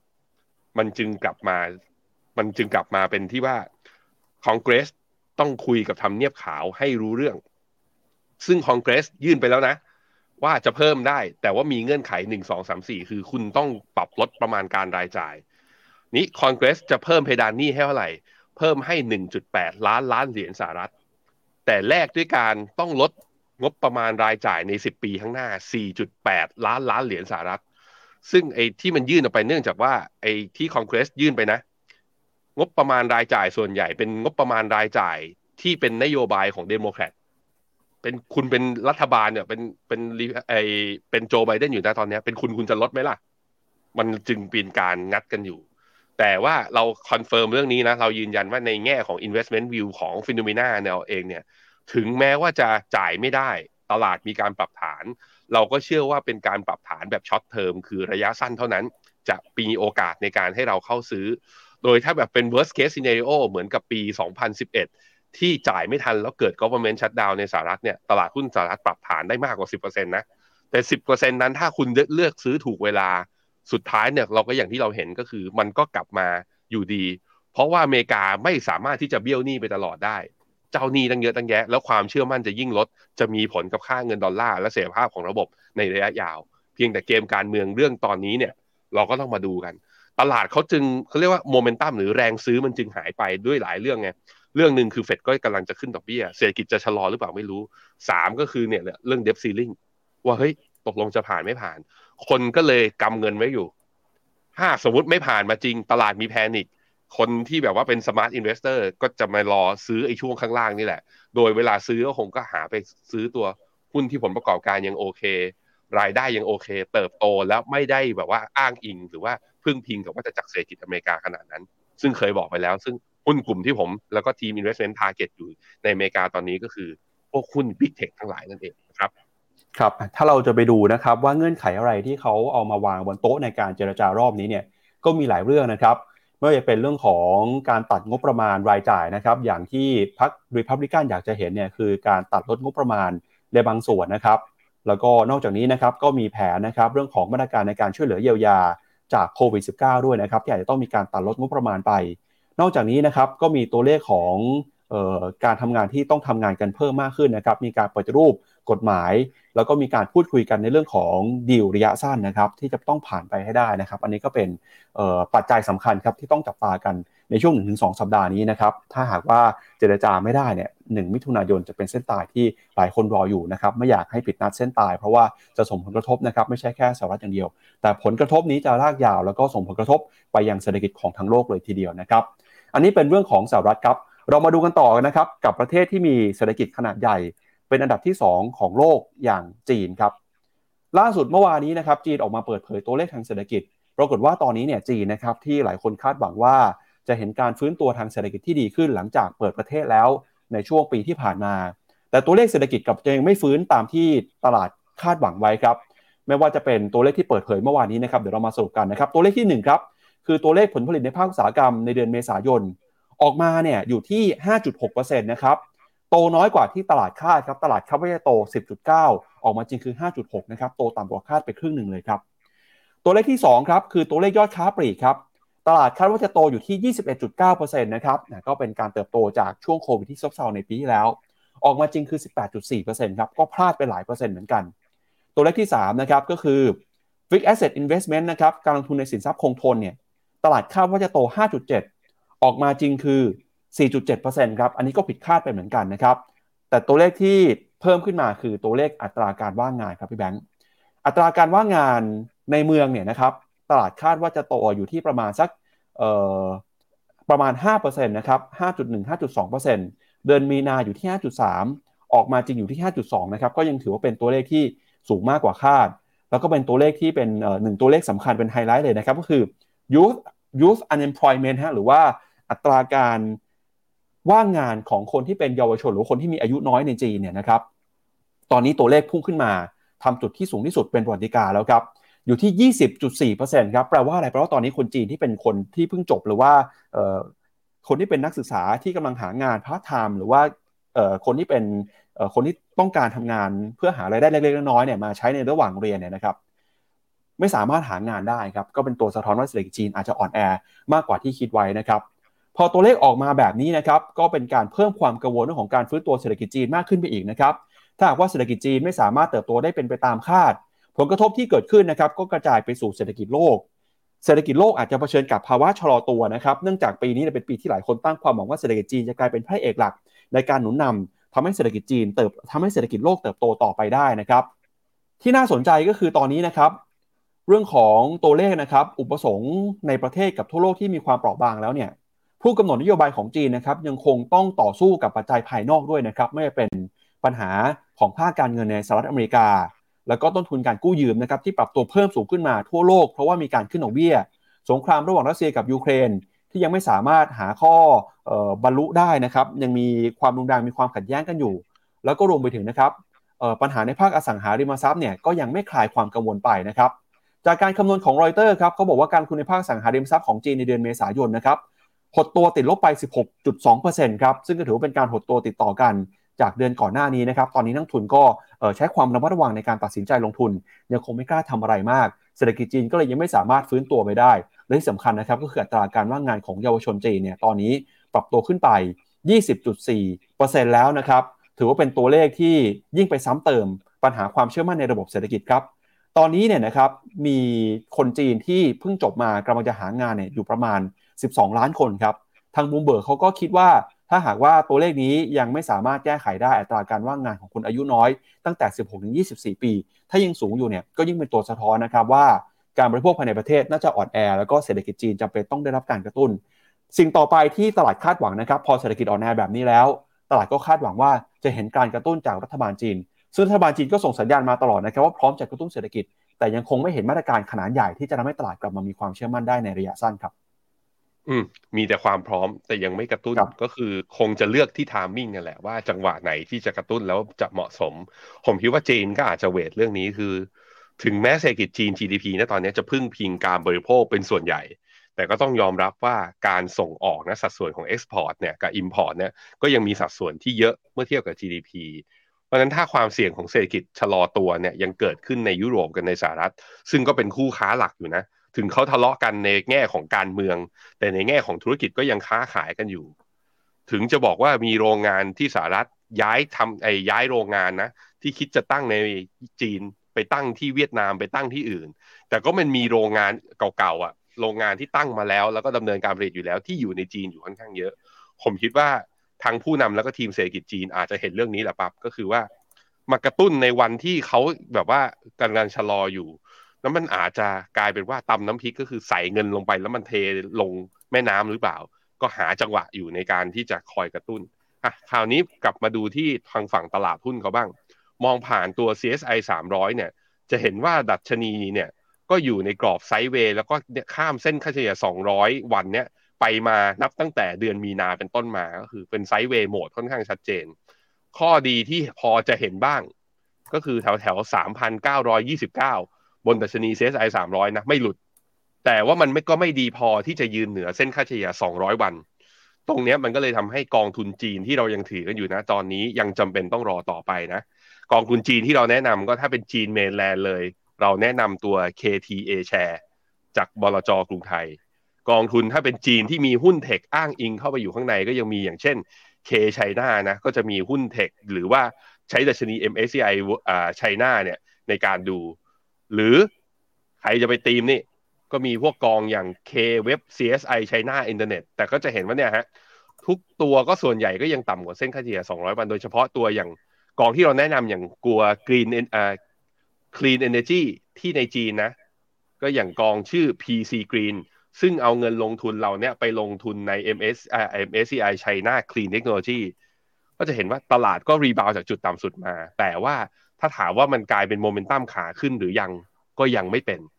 นั้นหุ้นจีนเนี่ยก็ยังจำเป็นที่จะต้องรอปัจจัยกระตุ้น เพิ่มเติมจากมาตรการจีนอย่างเดียวเลย ที่จะทำให้ตลาดหุ้นจีนกลับมาเป็นบูรันอีกครั้งหนึ่งคือ เมื่อไหร่มีสัญญาณการกระตุ้น แล้วกระตุ้นจริงเมื่อไหร่ผมคิดว่าเมื่อนั้นตลาดจะขึ้นได้ แต่ถ้ายังไม่มีตลาดก็จะไซด์เวย์รอสะสมกำลังแบบนี้ต่อไปครับ ครับอะพาไปดูข้อมูลเศรษฐกิจจีนที่ออกมาเปิดเผย ในช่วงวันที่ผ่านมาหน่อยนะครับ อย่างที่เราบอกไปมีหลายตัวเลขเลยนะครับ ไม่ว่าจะเป็นตัวเลขผลผลิตในภาคอุตสาหกรรม ตัวเลขยอดค้าปลีกนะครับ แล้วก็ตัวเลขที่ออกมาเนี่ยไม่ค่อยดีเท่าไหร่ครับ เห็นสัญญาณการชะลอตัวลงมานะครับ ตัวเลขผลผลิตในภาคอุตสาหกรรมครับออกมาอยู่ที่ระดับ 5.6%นะครับ ตลาดคาดการณ์ว่าจะอยู่ที่ 10.9 น้อยกว่าคาดครึ่งหนึ่งเลยนะครับ ส่วนตัวเลขยอดค้าปลีกตลาดคาดว่าจะอยู่ที่ 21%เติบโตขึ้นมา ปรากฏว่าออกมาจริงเนี่ยอยู่ที่ประมาณน้อยกว่าที่คาดไว้นะครับ อยู่ที่ 18%ครับก็ถือว่าเป็นสัญญาณการชะลอตัวของเศรษฐกิจจีน แล้วก็ที่น่าสนใจนะครับก็คือตัวเลขอัตราการว่างงานของคนรุ่นใหม่ครับอายุตั้งแต่ 16 ถึง 24 ปีเนี่ยแล้วก็รวมไปถึงนะครับอัตราเอ่อการว่างงานในเขตเมืองด้วย เห็นความน่ากังวลครับเพราะว่าอัตราการว่างงานยังคงปรับตัวเพิ่มสูงขึ้นมานะครับอัตราการว่างงานของคนรุ่นใหม่เนี่ยตอนนี้ขยับขึ้นมาทำจุดสูงสุดใหม่นะครับอยู่ที่เอ่อประมาณกว่า 20.4%แล้วนะครับตัวเลขนี้เนี่ยเป็นตัวสะท้อนว่า คนจีนที่เพิ่งจบมาหรือว่ากำลังหางานทำเนี่ยหางานทำได้ยากขึ้นครับ ใครที่ได้ไปเที่ยวจีนช่วงนี้อาจจะแปลกใจกับภาพที่เกิดขึ้นนะครับ เวลาที่เราไปวัดนะครับพี่แบงค์ภาพที่เราน่าจะเห็นกันจนชินตาเนี่ยก็คือ จะมีผู้ใหญ่หรือว่าผู้สูงอายุคนแก่เนี่ยมักจะไปเข้าวัดทำบุญกันในจีนนะครับ แต่ปรากฏว่าที่น่าสนใจในตอนนี้คือภาพนี้ครับสำนักข่าวรอยเตอร์ครับเขารายงานเขาบอกตอนนี้คนจีนรุ่นใหม่นะฮะกำลังหันหน้าเข้าหาวัดมากขึ้นครับ เข้าไปทำอะไรฮะ เข้าไปบนบานสารกล่าวเข้าไปขอพรสิ่งศักดิ์สิทธิ์ครับว่าขอให้ได้งานของาน ใช่ครับ เพราะว่าอืมตอนนี้เนี่ยโอ้โหคนจีนไม่มีทางเลือกไม่รู้ว่าจะทำยังไงนะครับ หนึ่งในสิ่งที่ทำได้ก็ต้องเข้าเอ่อใช้เรื่องของการมูเข้าไปช่วยครับพี่แบงค์อือฮึครับ อือฮึ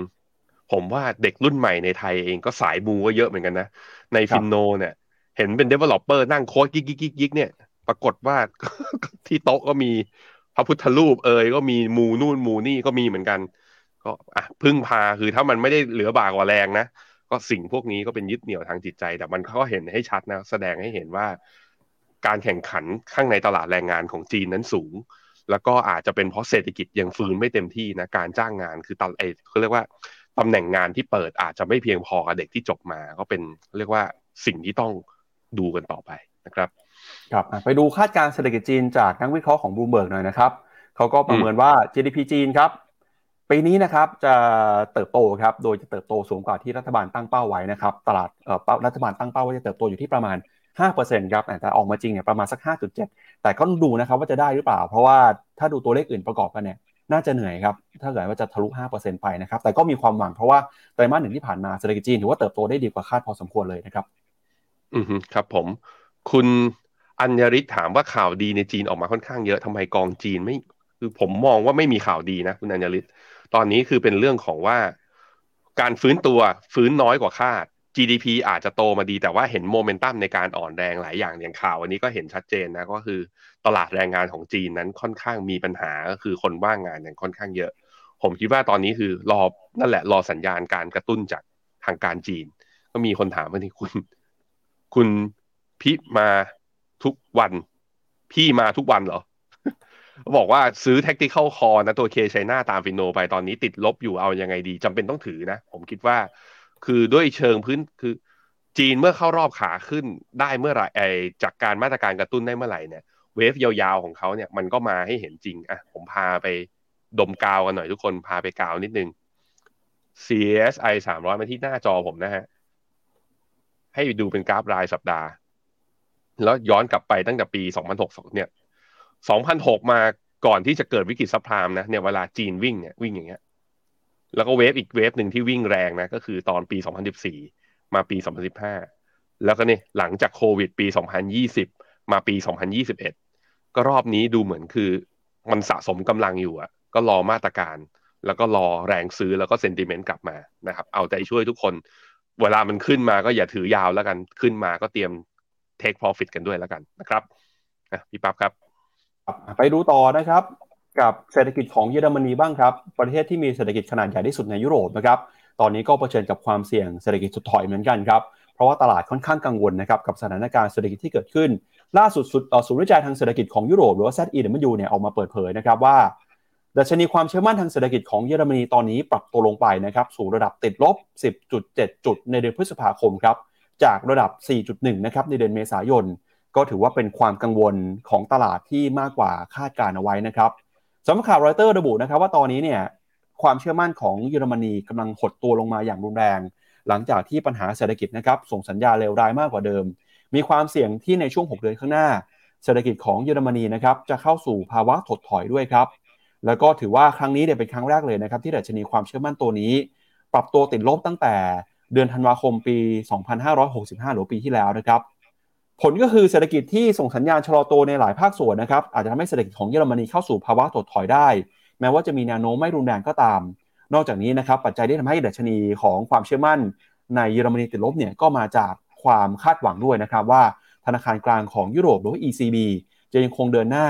ใช้นโยบายการเงินที่เข้มงวดต่อไป เพื่อควบคุมแก้ไขปัญหาเงินเฟ้อในยูโรโซนให้ได้นะครับพอเป็นแบบนี้เศรษฐกิจของเยอรมนีก็จะได้ผลกระทบไปด้วย เดี๋ยวเรามาดูกันหน่อยนะครับว่า ความเชื่อมั่นของตลาดตอนนี้เนี่ยเป็นยังไงบ้างแล้วทำไมเรื่องนี้ถึงเป็นเรื่องที่น่ากังวลนะครับ ถ้าไปดูดัชนีความเชื่อมั่นที่เขาสำรวจมารอบนี้ ยังคงเห็นนะครับว่าสถานการณ์เนี่ยยังคงหดตัวมาอย่างต่อเนื่อง แล้วก็เศรษฐกิจของเยอรมนีนะครับ GDP ถ้าดูรายไตรมาสเนี่ยไตรมาสที่ผ่านมาแทบจะไม่เติบโตจากไตรมาสก่อนหน้าเลยนะครับแล้วก็ปีที่แล้วเนี่ยมีบางช่วงบางตอนที่เศรษฐกิจส่งสัญญาณหดตัวลงไปด้วยนะครับแบบนี้มีความเสี่ยงสูงมาก ที่เศรษฐกิจของเยอรมนีจะเข้าสู่ภาวะชะลอตัวนะครับ ดยตอนนี้ครับเราจะเห็นว่าตัวเลขเศรษฐกิจเนี่ยในหลายประเทศนะครับของยุโรปครับส่งสัญญาณชะลอตัวหดตัวไปแล้วนะครับ ไม่ว่าจะเป็นในฝั่งของไอร์แลนด์นะครับที่ยังฟื้นตัวขึ้นมาได้ก็เป็นการบวกน้อยๆครับไม่ว่าจะเป็นสเปน เยอรมนีนะครับฝรั่งเศส อิตาลีเนี่ยรัสเซียฟินแลนด์ก็ยังบวกได้แต่ที่แน่ๆคือที่เห็นเป็นจุดสี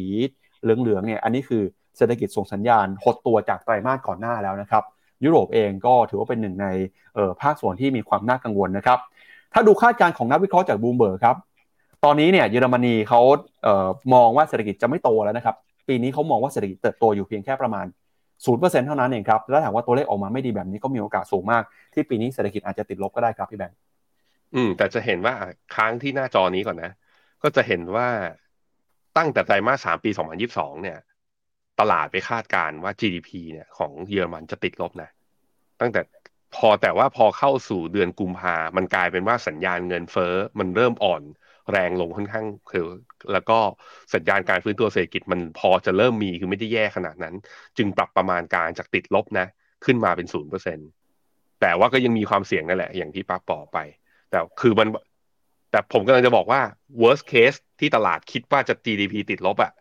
คิดมาก่อนหน้านี้แล้ว แล้วตอนนี้มันดีกว่าตอนนั้นหน่อยก็คือถึงแม้ไม่บวก แต่มันก็ไม่ลบอย่างก่อนหน้า แต่ความท้าทายก็ยังอยู่นะฮะแล้วแหมแล้วรอบนี้ที่มันมีความตึงเครียดและความเสี่ยงจะกลับมาอีกครั้งหนึ่งก็คือ คุณเซนซิกี้เนี่ยที่เพิ่งจะไปเยือนยุโรปนะ ไปเยือนสเปนใช่ไหม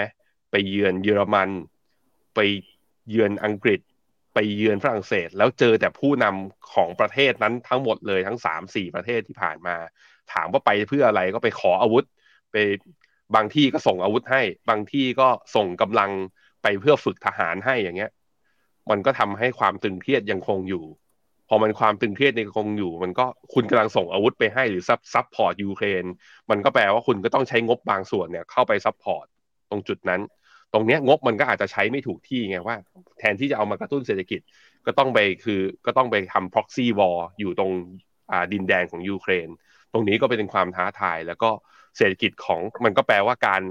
เจรจาระหว่างกันเนี่ยจะเกิดสันติภาพระหว่างตรงนี้ อาจจะยังไม่เร็ววันถึงแม้ว่าจีนจะขออาสามาแล้วก็ตามนะครับครับพาคุณผู้ชมไปดูต่อนะครับกับเรื่องของการเติบโตทางเศรษฐกิจของยุโรปบ้างนะครับ อย่างที่เราบอกไปว่าพอตัวเลขเศรษฐกิจส่งสัญญาณกระทบเนี่ยความคาดหวังนะครับว่าเศรษฐกิจโลกจะฟื้นตัวขึ้นมา จากจีนจากยุโรปในปีนี้ก็ถูกบดบังไปด้วยนะครับ เหตุการณ์นี้นะครับส่งผลไปยังภาคเทคโนโลยีของอังกฤษฮะล่าสุดเนี่ยเมื่อวานนี้นะครับทาง Vodafone ครับออกมาเปิดเผยนะครับว่า จากแนวโน้มของการทำธุรกิจที่เปลี่ยนไปทำให้บริษัทนะครับมีความจำเป็นต้องปลดพนักงานครั้งใหญ่มากกว่า 11,000ตำแหน่งนะครับพอประกาศออกมาปลดคนงานแบบนี้เนี่ยก็ส่งผลทำให้ราคาหุ้นของ Vodafone เมื่อวานนี้นะครับก็ร่วงลงไปมากกว่า 7%เลยทีเดียวครับ Vodafone บอกนะครับ CEO เขาออกมาพูดว่าตอนนี้เนี่ยการทำธุรกิจเนี่ยจะต้องมีการเปลี่ยนแปลงไปแล้วฮะจะต้องมีการปรับตัวครั้งใหญ่เลยนะครับแล้วก็การปลดคนงานเนี่ยคือสิ่งที่จำเป็นครับ โดย Vodafone ออกมาเปิดเผยนะครับว่าจะมีการปลดพนักงานทั่วโลกมากกว่า 11,000ตำแหน่งนะครับถือว่าเป็นการเคลื่อนไหวครั้งแรกเลยครับหลังจากที่ประกาศแผนการประหยัดต้นทุนประมาณ 1,000 ล้านยูโร เมื่อเดือนพฤศจิกายนปีที่แล้วนะครับผู้บริหารของ Vodafone ครับออกมาบอกว่าใน 3 ปีข้างหน้านะครับ จะมีพนักงานครับมากกว่า 11,000 คนนะครับ ต้องถูกเลิกจ้าง แล้วก็พนักงานทั้งหมดเนี่ยจะลดลงไปต่ำกว่า 1 0 0 0 0 0 คนนะครับ โดยตอนนี้นะครับวูดาโฟเนี่ยใกล้ที่จะเสร็จสิ้นการทำข้อตกลงกับการควบรวมกิจการกับทรีนะครับซึ่งเป็นบริษัทโทรคมนาคมของอังกฤษแล้ว เพื่อสร้างบริษัทโทรศัพท์เคลื่อนที่รายใหญ่ที่สุดของอังกฤษ แล้วก็เพื่อแข่งขันกับคู่แข่งนะครับโดยปัจจุบันครับ Vodafone มีโทรศัพท์เคลื่อนที่ที่มีลูกค้าอยู่ในระบบประมาณ 18 ล้านรายในอังกฤษนะครับ แล้วก็มีลูกค้าอินเทอร์เน็ตบรอดแบนด์อีกประมาณ 1 ล้านรายครับ เมื่อปีที่แล้วเขาออกมาบอกว่าได้มีการปรับลดค่าการกำไรจากการประกอบธุรกิจนะครับ แล้วก็มีแผนการลดต้นทุนประมาณ 1,000 ล้านดอลลาร์หนึ่งพันล้านยูโรนะครับ เพื่อแก้ไขปัญหากับค่าใช้จ่ายที่เพิ่มสูงขึ้น ไม่ว่าเป็นค่าแรงเอ่อค่าพลังงานนะครับ เงินเฟ้อที่สูงขึ้นมา พอมีการประกาศปลดพนักงาน เมื่อวานนี้ราคาหุ้นร่วงไป 7%เดี๋ยวชวนพี่แบงค์ไปดูราคาหุ้นหน่อยครับ ราคาหุ้น Vodafone วันจันทร์ลบไป 6.6 เอ๊ะใช่ อ๋อ นี่เป็นรายสัปดาห์โทษทีครับทุกคน อะ นี่ ราคาปรับลดลงมา 8.7 อ่า 8.73%ที่ตลาดนิวยอร์กนะ โลเดิมของตัว Vodafone เนี่ยอยู่แถวประมาณ 10 เหรียญ ตอนนี้อยู่ที่ 10.2 ก็ใกล้ๆ โลเดิมของเมื่อตอนปลายเดือนธันวาปีที่แล้วเลยนะฮะ แล้วก็ดูจริง ๆ ดูจากกราฟเนี่ย Vodafone เป็นขาลงมาอย่างยาวนานนะพี่พี่ปับ๊บ แม้แต่ตอนโควิดก็ไม่ฟื้นเลย คือมีปัญหาในเชิงโครงสร้างและการดำเนินธุรกิจจริงๆนั่นแหละนะฮะผมพาไปดูอันนี้ มันมีเว็บไซต์ชื่อ layofftracker.com เป็นเว็บไซต์ที่ติดตามการ lay off ของบริษัททั่วโลกโอ้โหเฉพาะปีโหนี่เฉพาะเดือนพฤษภามาเนี่ย ก็ lay off กันเยอะนะ แต่ส่วนใหญ่จะเป็นบริษัทในสหรัฐเป็นหลักเลย เป็นหลักเลยก็จะมีทางฝั่งยุโรป ออสเตรเลีย แคนาดาเป็นปลาปลาย ก็มีอย่างที่แบบว่าปรับลดละปรับปลดคนงานระดับพันคนขึ้นไป ในช่วงที่เดือนสองเดือนที่ผ่านมาก็มีบริษัทฟิงค์ที่เยอรมัน เป็นทำเกี่ยวกับเรื่อง food ปรับลดไปแปดพันคน3M 3M ที่อเมริกาก็มีการปรับลดนะ เพราะนั้น layoff มันเริ่ม พี่ปั๊บมันเริ่มเห็นสัญญาณนะว่า layoff มันไม่ได้อยู่แค่บริษัท tech แล้วอะ มันเริ่มลามมาที่หน่วยแล้วก็ธุรกิจอื่น ๆ บ้างเหมือนกัน อันนี้คือภาพที่เราเห็นนะครับ ครับไปดูต่อนะครับกับผลประกอบการของบริษัทจดทะเบียนในช่วงนี้กันบ้างครับ ไปเริ่มต้นกันกับบริษัทที่เป็นผู้ทำธุรกิจนะครับ วัสดุอุปกรณ์ตกแต่งบ้านที่ใหญ่ที่สุดในสหรัฐอเมริกาก็คือ Home Depot ครับล่าสุดเนี่ย Home Depot นะครับออกมาเปิดเผยผลประกอบการของไตรมาสที่ 1 ที่ผ่านมานะครับ พบว่ารายได้ต่ำคาดมากที่สุดในรอบกว่า 20 ปีเลยทีเดียวครับ โดย Home Depot นะครับบอกว่าบริษัทเนี่ยมีกำไรอยู่ที่สามเหรียญแปดสิบสองเซนต่อหุ้นครับก็ถือว่าสูงกว่าที่บริษัทคาดการณ์ที่นักวิเคราะห์คาดการณ์ไว้แต่ก็ตามเนี่ยถ้าดูรายได้รวมนะครับอยู่ที่ 37,260 ล้านดอลลาร์ เป็นตัวเลขที่ต่ำกว่าที่นักวิเคราะห์คาดไว้นะครับว่าจะอยู่ที่ระดับ 38,000 ล้านดอลลาร์ครับโดยตัวเลขรายได้ของ Home Depot รอบนี้เนี่ยถือว่าต่ำกว่าคาดมากที่สุดในรอบ 20 ปีเลยนะครับโดยได้ผลกระทบมาจากการที่ผู้บริโภค ชะลอนะครับการเปิดตัวโครงการขนาดใหญ่แล้วก็ลดการซื้อสินค้าราคาแพง รวมไปถึงนะครับถูกกระทบจากสภาพอากาศที่หนาวเย็นด้วยก็ทำให้ยอดขายของ Home Depot หรือสินค้าตกแต่งบ้านในสหรับช่วงนี้ก็ชะลอลงไปนะครับก็เป็นตัวเลขสอดคล้องกันกับยอดขายบ้านนะครับที่ส่งสัญญาณชะลอตัวในช่วงนี้ด้วยครับพี่แบงค์อือครับผมมันแต่จริงๆ พองบออกมาเมื่อเทียบกับไตรมาสก่อนหน้านี้ Home Depot คือรายได้กับกำไรดีกว่าไตรมาสก่อนหน้านี้นะ แต่เพียงแต่ว่ามันคือมันมันอาจจะ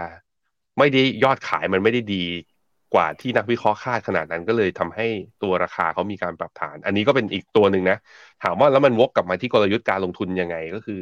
มันแสดงให้เห็นว่าสัญญาณการชะลอของเศรษฐกิจอเมริกา ในเฉพาะในภาคอสังหาและธุรกิจที่เกี่ยวข้องเนี่ยมันเริ่มชัดเจนมากขึ้นเรื่อยๆเพราะฉะนั้นในเชิงกลยุทธ์เนี่ยกองทุนเนี่ยถ้าคุณมีกองทุนหุ้นสหรัฐอยู่ผมคิดว่าก็จะเป็นต้องต้องเริ่มโยกละ โยกอะไร วิธีการก็คือ โยกจากไอกองทุนที่มีซิคลิคอลหนักๆ หรือว่าหุ้นกลุ่มพัฒจักรหนักๆเนี่ยก็โยกเข้ามาอยู่ในพวกหุ้นกลุ่ม Big Tech อย่างกอง Big Tech ที่เราแนะนำอย่างเช่นคุณจะไปอ้างอิงตามดัชนี NASDAQ ก็พวกกองทั้งหลายที่เป็น ETF NASDAQ ก็ได้ หรือกองอีกกองหนึ่งที่เราแนะนำและอยู่ในลิสต์ของเราด้วยก็คืออย่าง Mega 10ซึ่งก็เป็นพวกหุ้นใหญ่ 10 ตัวแรกที่มีแบรนด์brand loyalty สูงสำหรับนักลงทุนไอ้สำหรับลูกค้า แล้วก็ความสามารถในการทำกำไรก็ค่อนข้างสูงไตรมาสหนึ่งที่ผ่านมางบแต่ละตัวก็ออกมาก็ได้ประโยชน์จากปรับตัวก่อนที่เศรษฐกิจจะมีปัญหาเนี่ยก็ได้ทันกำไรก็ยังเติบโตอย่างต่อเนื่องนะครับครับอีกหนึ่งบริษัทครับก็คือ Sea Group ครับซึ่งเป็นเจ้าของแพลตฟอร์มนะครับเอ่อ Shopee Garena แพลตฟอร์มอีคอมเมิร์ซแล้วก็เกมของเอเชียตะวันออกเฉียงใต้นะครับเมื่อคืนนี้เนี่ยราคาหุ้นติดลบไปมากกว่า 17%เลยทีเดียวครับ หลังจากที่เขารายงานผลประกอบการออกมา ถือว่าต่ำกว่าที่ตลาดคาดการไว้นะครับ โดยรายได้ในฝั่งของธุรกิจเกมเนี่ยติดลบไปกว่า 43%เลยทีเดียวครับ แล้วก็มีต้นทุนนะครับที่เพิ่มมากขึ้น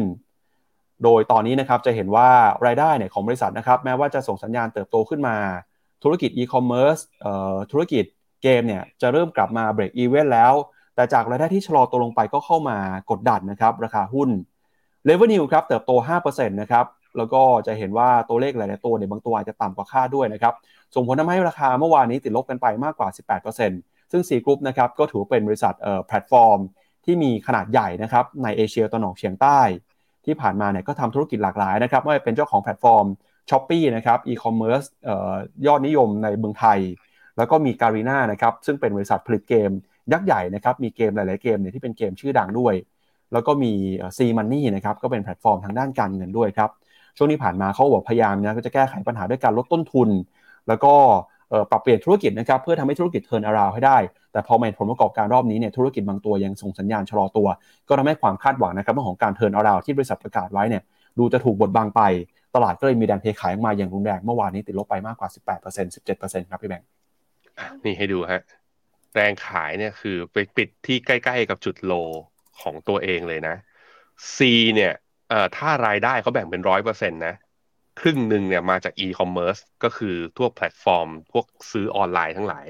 แล้วอีก 38%เนี่ยเขาเรียกว่า digital entertainment จริง ๆ ก็คือพวกบริษัทเกมออนไลน์นั่นแหละนะครับ ก็ตัวย่อที่เป็นเรือไอ้ไม่บริษัทลูกที่เป็นเรือธงก็คืออย่างเช่น Garena นะฮะแล้วก็อีกประมาณสัก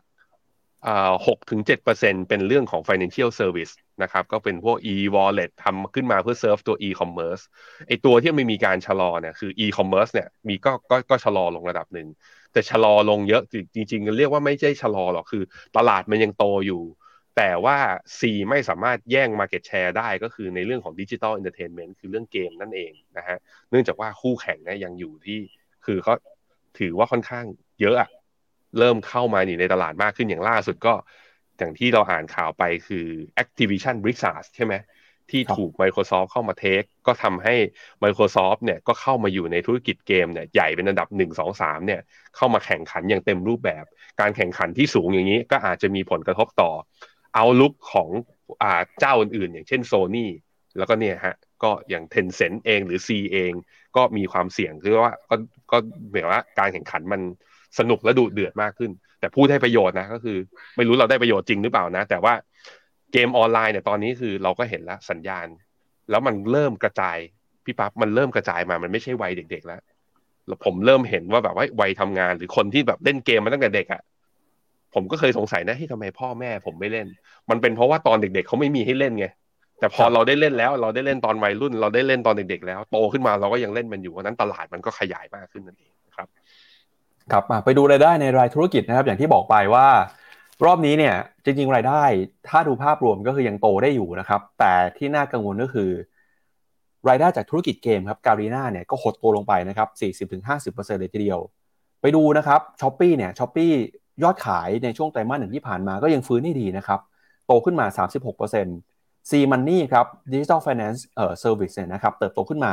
75%นะครับแต่ถ้าไปดู Garena เนี่ยเฉพาะ Garena ตัวเดียวเลยที่กดดันทำให้รอบนี้ตลาดเทขายออกมานะครับเมื่อคืนนี้เป็นวันที่ราคาหุ้นของ C เนี่ยปรับตัวลงมาแรงที่สุดนะครับในรอบกว่า 1 ปีเลยทีเดียวครับ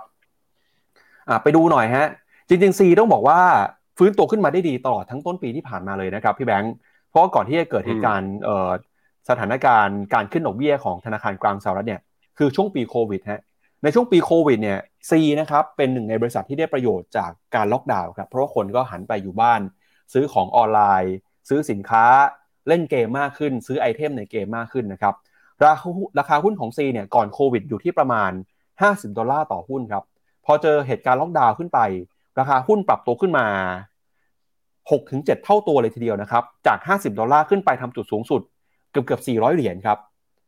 พอเกิดสถานการณ์นะครับ การเปิดเมืองคลายล็อกดาวน์เฟดเดินหน้าขึ้นดอกเบี้ย ราคาหุ้นจากประมาณ 350 เหรียญเนี่ยร่วงลงมาทำจุดต่ำสุดนะครับในช่วงปลายปีที่แล้ว ต่ำกว่า 50 ครับ อยู่ที่ประมาณ 45 ดอลลาร์ครับพี่แบงค์แล้วพอมาปีนี้แหละครับ Sea บอกว่าประกาศแผนจะ turnaround นะครับ จะลดต้นทุนจะหารายได้เพิ่มมากขึ้น ราคาหุ้นจากต่ำกว่า 50 อยู่ที่ประมาณ 40เนี่ยขึ้นมาได้เกือบหนึ่งเท่าตัวนะครับ ประมาณ 80 ดอลลาร์ก็ให้ดูภาพนี้นะฮะ ก็อันนี้เป็นภาพที่ C เนี่ยขึ้นไปทำ all time high นะครับ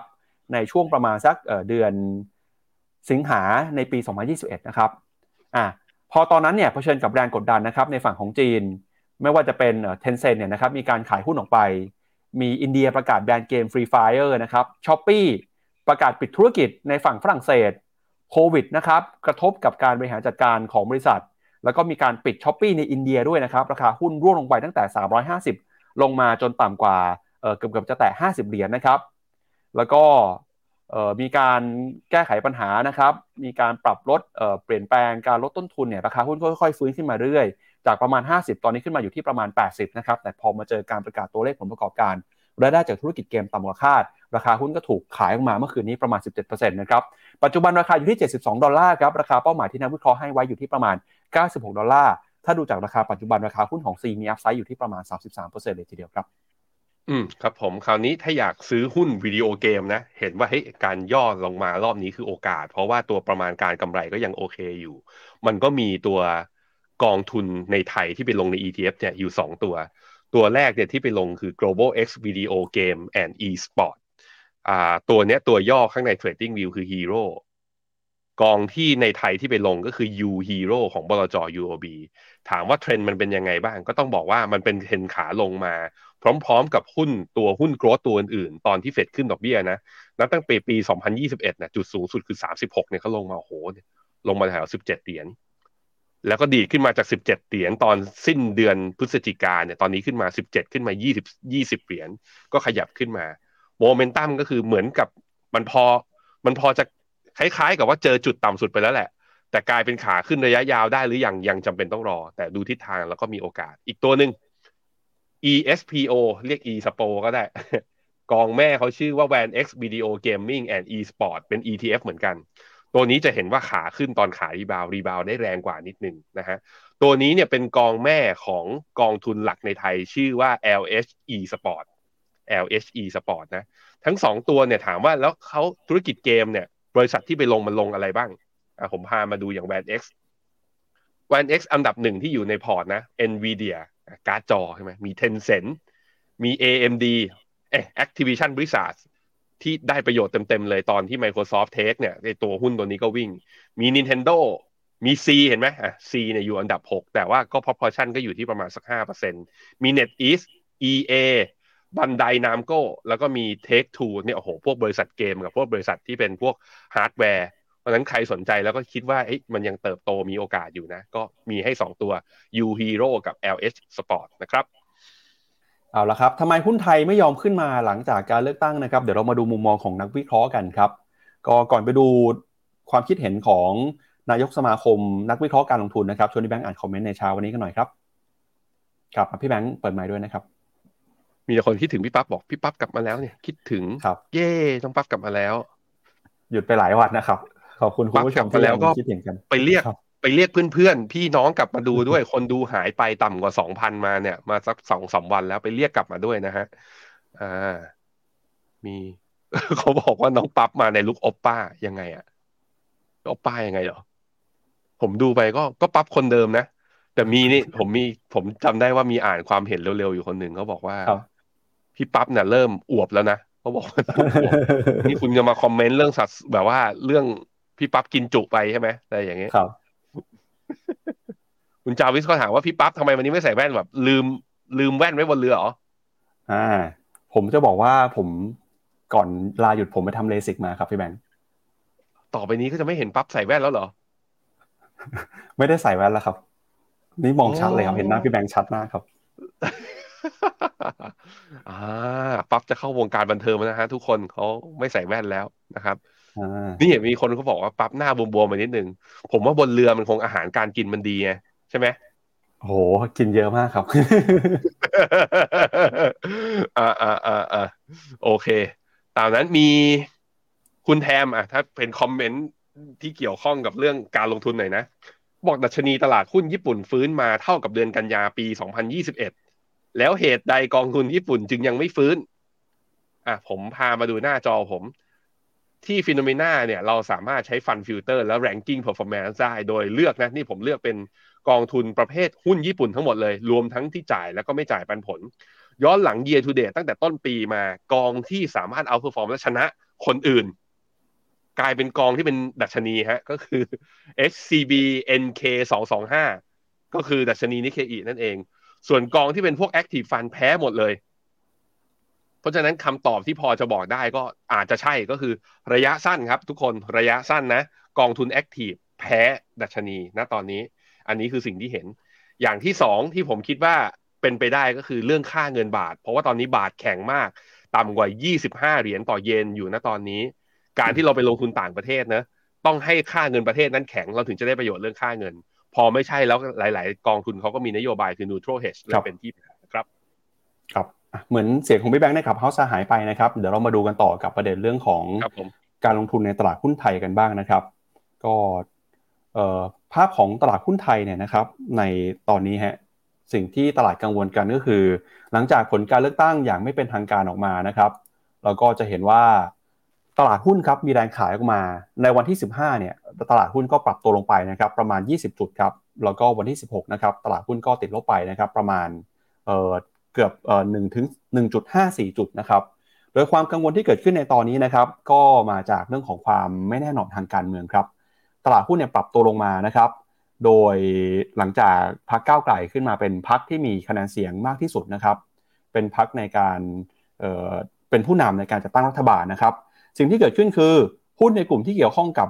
ไฟฟ้านะครับก็ปรับตัวลงมานะครับโรงกลั่นน้ำมันหุ้นค้าปลีกรวมไปถึงหุ้นกลุ่มทุนใหญ่แล้วหุ้นที่มีความเกี่ยวข้องกับพรรคการเมืองเนี่ยนะครับ ก็ถูกกดดันจากเรื่องของ policy risk นะครับ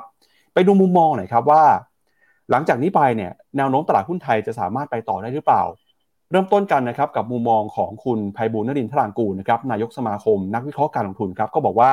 ตลาดหุ้นไทยในครึ่งปีหลังเนี่ยมีความเป็นไปได้ครับที่จะเกิด cash up rally นะครับ หลังจากที่หุ้นไทย underperform ตลาดหุ้นโลกเกือบ 15%ในช่วงปีที่ผ่านมานะครับนอกจากนี้เนี่ยปัจจัยความเสี่ยงทางการเมืองคุณไพบุญก็มองว่าเป็นปัจจัยกดดันในระยะสั้นนะครับ โดยเชื่อว่าสุดท้ายแล้วไม่พักก้าวไกลหรือพักเพื่อไทยเนี่ยนะครับน่าจะได้จัดตั้งรัฐบาลสำเร็จก่อนการเปิดสภานะครับ โดยคุณไพบุญถามคนที่เป็นตลาดแบบนี้นะครับ ถามว่าในช่วงครึ่งปีหลังในมีโอกาสที่หุ้นไทยจะฟื้นตัวขึ้นมาหรือเปล่านะครับ ก็ต้องบอกว่าส่วนตัวความคิดเห็นของคุณไพบูลก็บอกยอมรับนะครับว่าผิดคาด ที่หุ้นไทยเคลื่อนไหวในแดนลบตลอดเกือบ 3 เดือนที่ผ่านมา ทั้งที่กิจกรรมทางเศรษฐกิจนะครับในประเทศก็ฟื้นตัวอย่างคึกคัก ดูได้จากนักท่องเที่ยวต่างชาติที่เดินทางเข้ามาในประเทศเฉลี่ยเดือนละเกิน 2 ล้านคน เงินเฟ้อก็กลับเข้าสู่กรอบของแบงก์ชาติแล้วนะครับ เงินบาทก็มีการแข่งข้ามากขึ้นนะครับ นักวิเคราะห์หลายคนให้ผลว่าแนวโน้มของเศรษฐกิจโลกที่อ่อนแอเนี่ยคือปัจจัยหลักที่ฉุดให้ราคาหุ้นไทย ปรับตัวลงมาเพราะว่าไทยพึ่งพาการส่งออกสินค้า ในสัดส่วนสูงถึงกว่า 60%ของ GDP โดยสภาพัฒน์ก็เพิ่งจะเปิดเผยตัวเลข GDP ไปวันก่อนหน้านะครับว่าออกมาสูงกว่าคาดนะครับ ตลาดหุ้นสหรัฐเองปรับตัวขึ้นมาได้มากกว่า 7%นะครับหุ้นในหลายประเทศยุโรปก็ปรับตัวขึ้นมาได้เช่นกันหุ้นของญี่ปุ่นก็ปรับตัวขึ้นมา แต่ทำไมตลาดหุ้นไทยเนี่ยไม่ยอมฟื้นเลยนะครับถ้าไปดูตลาดหุ้นทั้งหมดใน 47 ตลาด หุ้นในกลุ่ม develop market แล้วก็ emerging market เนี่ยซึ่งครอบคลุมเกือบ 100%นะครับของมูลค่าหุ้นทั้งโลก มีเพียง 9 ตลาดหุ้นเท่านั้นที่ปรับตัวลงมาในปีนี้ หนึ่งในนั้นคือตลาดหุ้นไทยที่ปรับตัวลงมามากที่สุดเลยนะครับ ความคาดหวังที่สูงครับทำให้ไทยเป็นหนึ่งในไม่กี่ตลาดหุ้นที่ปรับตัวขึ้นมาในปีที่แล้ว ขณะที่ตลาดหุ้นส่วนใหญ่ปรับตัวลงไปเฉลี่ย 20%พอมาในปีนี้นะครับเศรษฐกิจจีน ฟื้นตัวไม่ได้ตามคาด ธนาคารพาณิชย์ของไทยบางแห่งเนี่ยก็เริ่มส่งสัญญาณนะครับของคุณภาพสินเชื่อที่แย่ลงไป เราจึงเริ่มเห็นแรงขายเกิดขึ้นมาในตลาดหุ้นรวมไปถึงนะครับการขายหุ้นอย่างต่อเนื่องของต่างชาติ ที่ขายหุ้นไทยสูงถึงเกือบ 90,000 ล้านบาท ในช่วง 3 เดือนที่ผ่านมานะครับ แล้วก็ผลการเลือกตั้งที่ออกมาเนี่ยก็ยิ่งเพิ่มความไม่แน่นอนให้กับตลาด เพราะว่าการเปลี่ยนขั้วทางการเมืองนะครับแล้วก็การจัดตั้งรัฐบาลเนี่ยอาจจะไม่สามารถลงตัวได้อย่างง่าย ๆ เพราะนอกจากจะไม่มีพรรคไหนนะครับได้เสียงเกินครึ่งแล้วเนี่ยพรรคอันดับที่ 1 แล้วก็อันดับที่ 2 ยังคงมีคะแนนเสียงใกล้เคียงกันมาก ซึ่งก็หมายความว่าทั้งคู่นะครับก็มีโอกาสนะครับในการเป็นพรรคที่จะจัดตั้งรัฐบาล แล้วก็ตลาดหุ้นไทยในครึ่งปีหลังจะฟื้นขึ้นมาได้แค่ไหนคุณไพบุญก็บอกว่า เชื่อว่านะครับมีความเป็นไปได้ ที่จะเกิด cash up rally ในตลาดหุ้นไทย เนื่องจากตลาดหุ้นไทยนะครับ underperform ในตลาดหุ้นเกือบ 15%แล้วก็เศรษฐกิจไทยมีแนวโน้มฟื้นตัวขึ้นมาได้ดีขึ้น ทั้งจากการท่องเที่ยวนะครับแล้วก็ความหวังเรื่องของการกระตุ้นเศรษฐกิจจากรัฐบาลใหม่ทำให้ในช่วงครึ่งปีหลังนะครับก็เชื่อมั่นว่าหุ้นไทยเนี่ยจะมีแนวโน้มกลับมาเป็นเซฟเฮเว่นหรือว่าเป็นหลุมหลบภัยของนักลงทุนทั่วโลกเหมือนปีที่แล้ว ซึ่งน่าจะทำให้แรงต่างแรงขายของต่างชาติลดน้อยลงไปนะครับแล้วก็ตลาดหุ้นไทยจะมีโอกาสปรับตัวขึ้นมามากขึ้นในช่วงครึ่งปีหลังนะครับ อันนี้ก็เป็นมุมมองของคุณไพบูลย์ นลินทรางกูร นายกสมาคมนักวิเคราะห์หุ้นไทยครับพี่แบงค์กับพี่แบงค์เปิดเสียงในใน u t u b e กับใน Clubhouse ได้เลยนะครับ ผมคิดว่า uncertainty มันเกิดจากว่า คือพรรคที่ได้อันดับหนึ่งตามมารยาทแล้วก็จะมีโอกาสในการจัดตั้งตอนนี้รวบรวมเสียงได้ประมาณสัก 309ถึง310 ซึ่งมันเกินครึ่งหนึ่งของสภา คราวนี้พอ สื่อเนี่ยไปถามความเห็นจากสว ปรากฏว่าสว ส่วนหนึ่งนะที่ออกมา ซึ่งเราเขาไม่ได้ไปสัมภาษณ์ครบ 250 คนหรอก ปรากฏว่าออกมาคืออาจจะแบบว่า no vote แต่ว่าตามกฎหมายใหม่เนี่ยตามกฎหมายเนี่ยมันต้องได้เสียงเกิน 376 พอมันจะเกิน 376 ก็คือมันแปลว่าก้าวไกลต้องไปหาเสียงเพิ่มอะมันก็เลยเป็นที่มาที่ว่าอาจจะไม่ได้หรือเปล่า ถ้าไม่ได้มันก็ตามมารยาทคือ ถ้าพักอันดับหนึ่งจัดตั้งไม่ได้ก็อาจจะเป็นพักเบอร์สอง ที่มาที่มาคะแนนอันดับสองก็คือเพื่อไทยจะตามมา มันจึงกลายเป็นว่าหลังเลือกตั้ง ตอนนี้มันมีเวลาหกสิบวัน งานของก้าวไกลนะตอนนี้ก็คือต้องทำยังไงอะเพื่อที่จะแอชชัวว่าจะมีคนยกมือให้เกินสามร้อยเจ็ดสิบหกมันกลายเป็นต้องมาเลือกตั้งอีกทีหนึ่งต้องมานั่งหาเสียงอีกทีหนึ่งก็หาเสียงที่สองฝั่ง หาเสียงฝั่งหนึ่งก็คือต้องไปคุยกับสวนั่นแหละว่าเฮ้ยจะยกโหวตให้เขาได้ไหม กับหาเสียงฝั่งหนึ่งก็คือ แล้วพักฝ่ายเนี่ยหาก็อาจจะแบบ หาคนมาร่วมเพิ่มไหมร่วมรัฐบาลเพิ่มไหมแต่ผมก็กังวลคือระบบกลไกสภามันจะมีการคานอำนาจกัน ถ้าพักก้าวไกลไปหวังเสียงจากสสแล้วทำให้สมมติว่าเกิน 376 บนสภาล่างนะคือบนสสเองอะ่ะมันแปลว่ากลไกการตรวจสอบการถ่วงดุลอำนาจมันก็จะหายไปไงคือเสียงมันมันมันมันห่างกันเกินไปไออ้อย่างเงี้ยผมคิดว่ามันก็เป็นความเสี่ยงอีกแบบหนึ่งที่ผมคิดว่าก้าวไกลเองก็คงจะไม่ไม่ไม่เลือกทางนั้น แล้วมันเลยเป็นที่มาที่ว่าเกิดภาวะอีกแล้วว่า แล้วมันจะยังไงอะพักอันดับหนึ่งจะตั้งรัฐบาลได้ไหม แล้วถ้าไม่ได้เป็นเบอร์สองขึ้นมา แล้วประชาชนส่วนหนึ่งที่เลือกก้าวไกลไป จะคิดเห็นอย่างไร จะเกิดสังคมจะคิดยังไงต่อ ผมคิดว่าเรื่องนี้มันเริ่มค่อยๆ เฉลยออกมา คือตอนที่พอก้าวไกลได้คะแนนปุ๊บแล้ววันจันทร์มาปุ๊บแล้วหุ้นดิ่งอะตอนแรกเราก็ยังเห็นภาพกันไม่ชัดเนาะแต่ตอนนี้ผมเห็นผมคิดว่า ที่ตลาดไม่ขึ้น เพราะว่าไม่ใช่เพราะว่าไม่ใช่เพราะกลัวก้าวไกลแต่เพราะมันยังมีความไม่แน่นอนอยู่ว่าใครจะเป็นรัฐบาลนั่นเองนะครับ ครับ ไปดูข้อมูลที่สำนักข่าวรอยเตอร์เขาวิเคราะห์หน่อยค่อนข้างน่าสนใจนะครับ อันนี้เป็นมุมมองจากสำนักข่าวต่างประเทศนะครับ ที่เขาไปรวบรวมความคิดเห็นแล้วก็ไปสำรวจไปวิเคราะห์กันมาเนี่ยนะครับเขาบอกแบบนี้ครับว่า ตอนนี้เนี่ยมี 5 ประเด็นสำคัญนะครับที่อยากจะชวนให้ทุกคนเนี่ยมาช่วยกันจับตาครับว่าหลังจากนี้ไปนะครับ แนวโน้ม รื่องของการเมืองไทยจะเป็นอย่างไรครับ มี 5 ประเด็นด้วยกันนะครับ ประเด็นที่1เนี่ยก็คือ เรื่องของชัยชนะของพรรคก้าวไกลในครั้งนี้ เป็นการสะท้อนกระแสสังคมที่เปลี่ยนแปลงไปนะครับ โดยบอกว่าพรรคก้าวไกลเนี่ยได้มีการนำเสนอนโยบายที่เป็นสายก้าวหน้า รวมไปถึงข้อเสนอเงื่อนไขนะครับในการแก้ไขมาตรา1นึซึ่งเคยเป็นประเด็นละเอียดอ่อนของสังคมไทย การออกมาเคลื่อนไหวแบบนี้นะครับทำให้พรรคก้าวไกลสามารถชนะเลือกตั้งไปด้วยคะแนนมากกว่า 14 ล้านเสียงนะครับ อันที่2ครับรอยเตอร์เขาประเมินแบบนี้ครับเขาบอกว่าแต่นั้นก็ตามเนี่ยการจัดตั้งรัฐบาลนะครับยังคงมีความเสี่ยงอยู่ โดยพ้องยิ่งความเสี่ยงนี้เนี่ยจะมาจากสวที่แต่งตั้งครับ โดยสวแต่งตั้งจำนวน 250 คนนะครับมีสิทธิ์ในการเลือกนายก แล้วก็อาจจะลงคะแนนเสียงที่ขัดกับพรรคฝ่ายประชาธิปไตยได้ ปัจจัยที่ 3 ที่ต้องจับตานะครับก็คือเรื่องของตลาดหุ้นครับเขาบอกหุ้นไทยเนี่ยในช่วง1-2วันที่ผ่านมาที่ดิ่งตัวลงไปนะครับก็เกิดมาจากตลาดกังวล ความไม่มั่นคงทางการเมืองที่เกิดขึ้นนะครับ ระหว่างที่มีการจัดตั้งรัฐบาล ประกอบกับตอนนี้เนี่ยเงินบาทก็มีการแข่งค่าขึ้นมาด้วยนะครับ ก็ทำให้ตลาดหุ้นไทยถูกเทขายครับ มาดูกันต่อนะครับรอยเตอร์เนี่ยเขาก็วิเคราะห์เพิ่มเติมแบบนี้ครับเขาก็บอกว่าการที่ผลการเลือกตั้งออกมาแบบนี้เนี่ยก็ถือว่าเป็นการเปลี่ยนแปลงนะครับแลนสเคปทางการเมืองของไทยครับเขาบอกว่าผลการเลือกตั้งครั้งนี้นะครับเป็นการยุติชัยชนะ การเลือกตั้ง 22 ปี ของตระกูล ไทยรักไทยนะครับ โดยชัยชนะของพรรคก้าวไกลเนี่ยถือว่าเป็นชัยชนะการเลือกตั้งครั้งแรกของพรรคที่ไม่ใช่ตระกูลไทยรักไทยที่ก่อตั้งมาโดยอดีต นายกทักษิณนะครับตั้งแต่ปี 2544 แล้วก็เรื่องที่น่าจับตากันอีกเรื่องหนึ่งคือเรื่องสุดท้ายเนี่ยนะครับเขาบอกว่าจุดยืนมาตรา1นึครับอาจทำให้ก้าวไกลหาพรรคร่วมยากขึ้นนะครับการที่สมาชิกพรรคก้าวไกลบางส่วนเผชิญคดีมาตรา1นึอาจทำให้พรรคก้าวไกลดูเสี่ยงเกินไปสำหรับพรรคอื่นๆ ในการจับมือร่วมกับรัฐบาล อันนี้ก็เป็นสรุปนะครับ 5 ปัจจัยครับที่สำนักข่าวรอยเตอร์เขาวิเคราะห์มาแล้วก็สำนักข่าว VOA นะครับสรุปเป็นภาพอินโฟกราฟิกให้เราเห็น 5 เรื่องด้วยกันครับพี่แบงค์อืมครับผมในแง่ของตลาดหุ้นไทยก็อะกลับมาผมย้ำนะว่า ผมคิดว่าโอกาสปิด gap ในอีก 9 จุดก็แหมก็ถึงแล้วแหละ 1,533 กลายเป็นว่ารอบก่อนหน้านี้ที่มันลงมาเนี่ย ผมลงได้ซื้อนะ แต่ไม่ได้ขาย ตอนนี้กลับมาใกล้ๆเดิมอีกแล้วแต่ใกล้ๆเดิมอีกแล้วเอ่อ ต้องมาดูผมตอบไม่ได้เลย พอมันเป็นความเสี่ยงเรื่องการเงิน แล้วก็ผมก็ไม่ได้เชี่ยวแล้วก็ไม่ชำนาญนะการวิเคราะห์เมื่อกี้ก็เกิดจากนี่แหละที่สื่อแล้วก็ที่ทุกคนเห็น แล้วก็เราก็คงยังพยากรณ์ลำบากว่ามันจะออกหน้าไหนด้วยเหมือนกัน เพราะสวอีกสองร้อยคือ เราเห็นความเห็นของสวตอนนี้ก็เท่าที่ผมดูนะดูดด้วยตัวเองเนี่ย ได้ยินความเห็นจากสวแค่ประมาณสักสามสี่คนเท่านั้น มันยังเหลือตั้งสองร้อยสี่สิบคนที่เราไม่รู้ว่าเขาคิดยังไงด้วยเหมือนกัน ตรงนี้แหละผมคิดว่าสื่อก็คงเดี๋ยวจะพยายามหาแหละไม่ว่าทุกคนก็คงจะพยายามต่อสายว่ามีความคิดเห็นกับเรื่องนี้อย่างไรอะก็ต้องไปรอดูกัน แต่ในแง่ของตลาดหุ้นไทยก็ต้องบอกว่ามันถึงจุดที่อาจจะไม่ได้มี election rally อย่างที่เราคิด เพราะว่ากว่าที่จะไปเลือกอีกทีหกสิบวัน แล้วก็สถิติย้อนหลังที่เราเคยบอกกับคุณผู้ชมไปนะ บอกว่า หลังเลือกตั้งตลาดมักจะบวกได้ประมาณหนึ่งเดือน แต่นี่กว่าจะรู้ไงกว่าจะรู้ แล้วไปโหวตกันในสภาจริงๆ คือมันมีเวลาตั้ง 60 วัน เพราะฉะนั้นช่วงนี้ผมคิดว่าโอกาสที่ตลาดจะฟื้นหรือว่ารีบาวแรงๆ ค่อนข้างยาก เพราะนั้นเราบัดระวังกันหน่อยนะครับ ก็กลับมาดูตลาดต่างประเทศกัน ตอนแรกคิดว่าไทยระยะสั้นๆ น่าสนใจ แต่ผมคิดว่าตอนนี้ก็อาจจะต้องไปดูที่อื่นนั่นแหละ แล้วก็กระจายความเสี่ยงอย่างเหมาะสมนะครับได้ครับ เอาละครับ ก็เป็นทั้งหมดนะครับที่เรามาฝากกันในวันนี้นะครับ ขอบพระคุณคุณผู้ชมที่ติดตามกัน วันนี้เราสองคนนะครับแล้วก็ทีมงานลาไปก่อนนะครับพรุ่งนี้กลับมาเจอกันใหม่ครับ วันนี้สวัสดีครับ สวัสดีครับ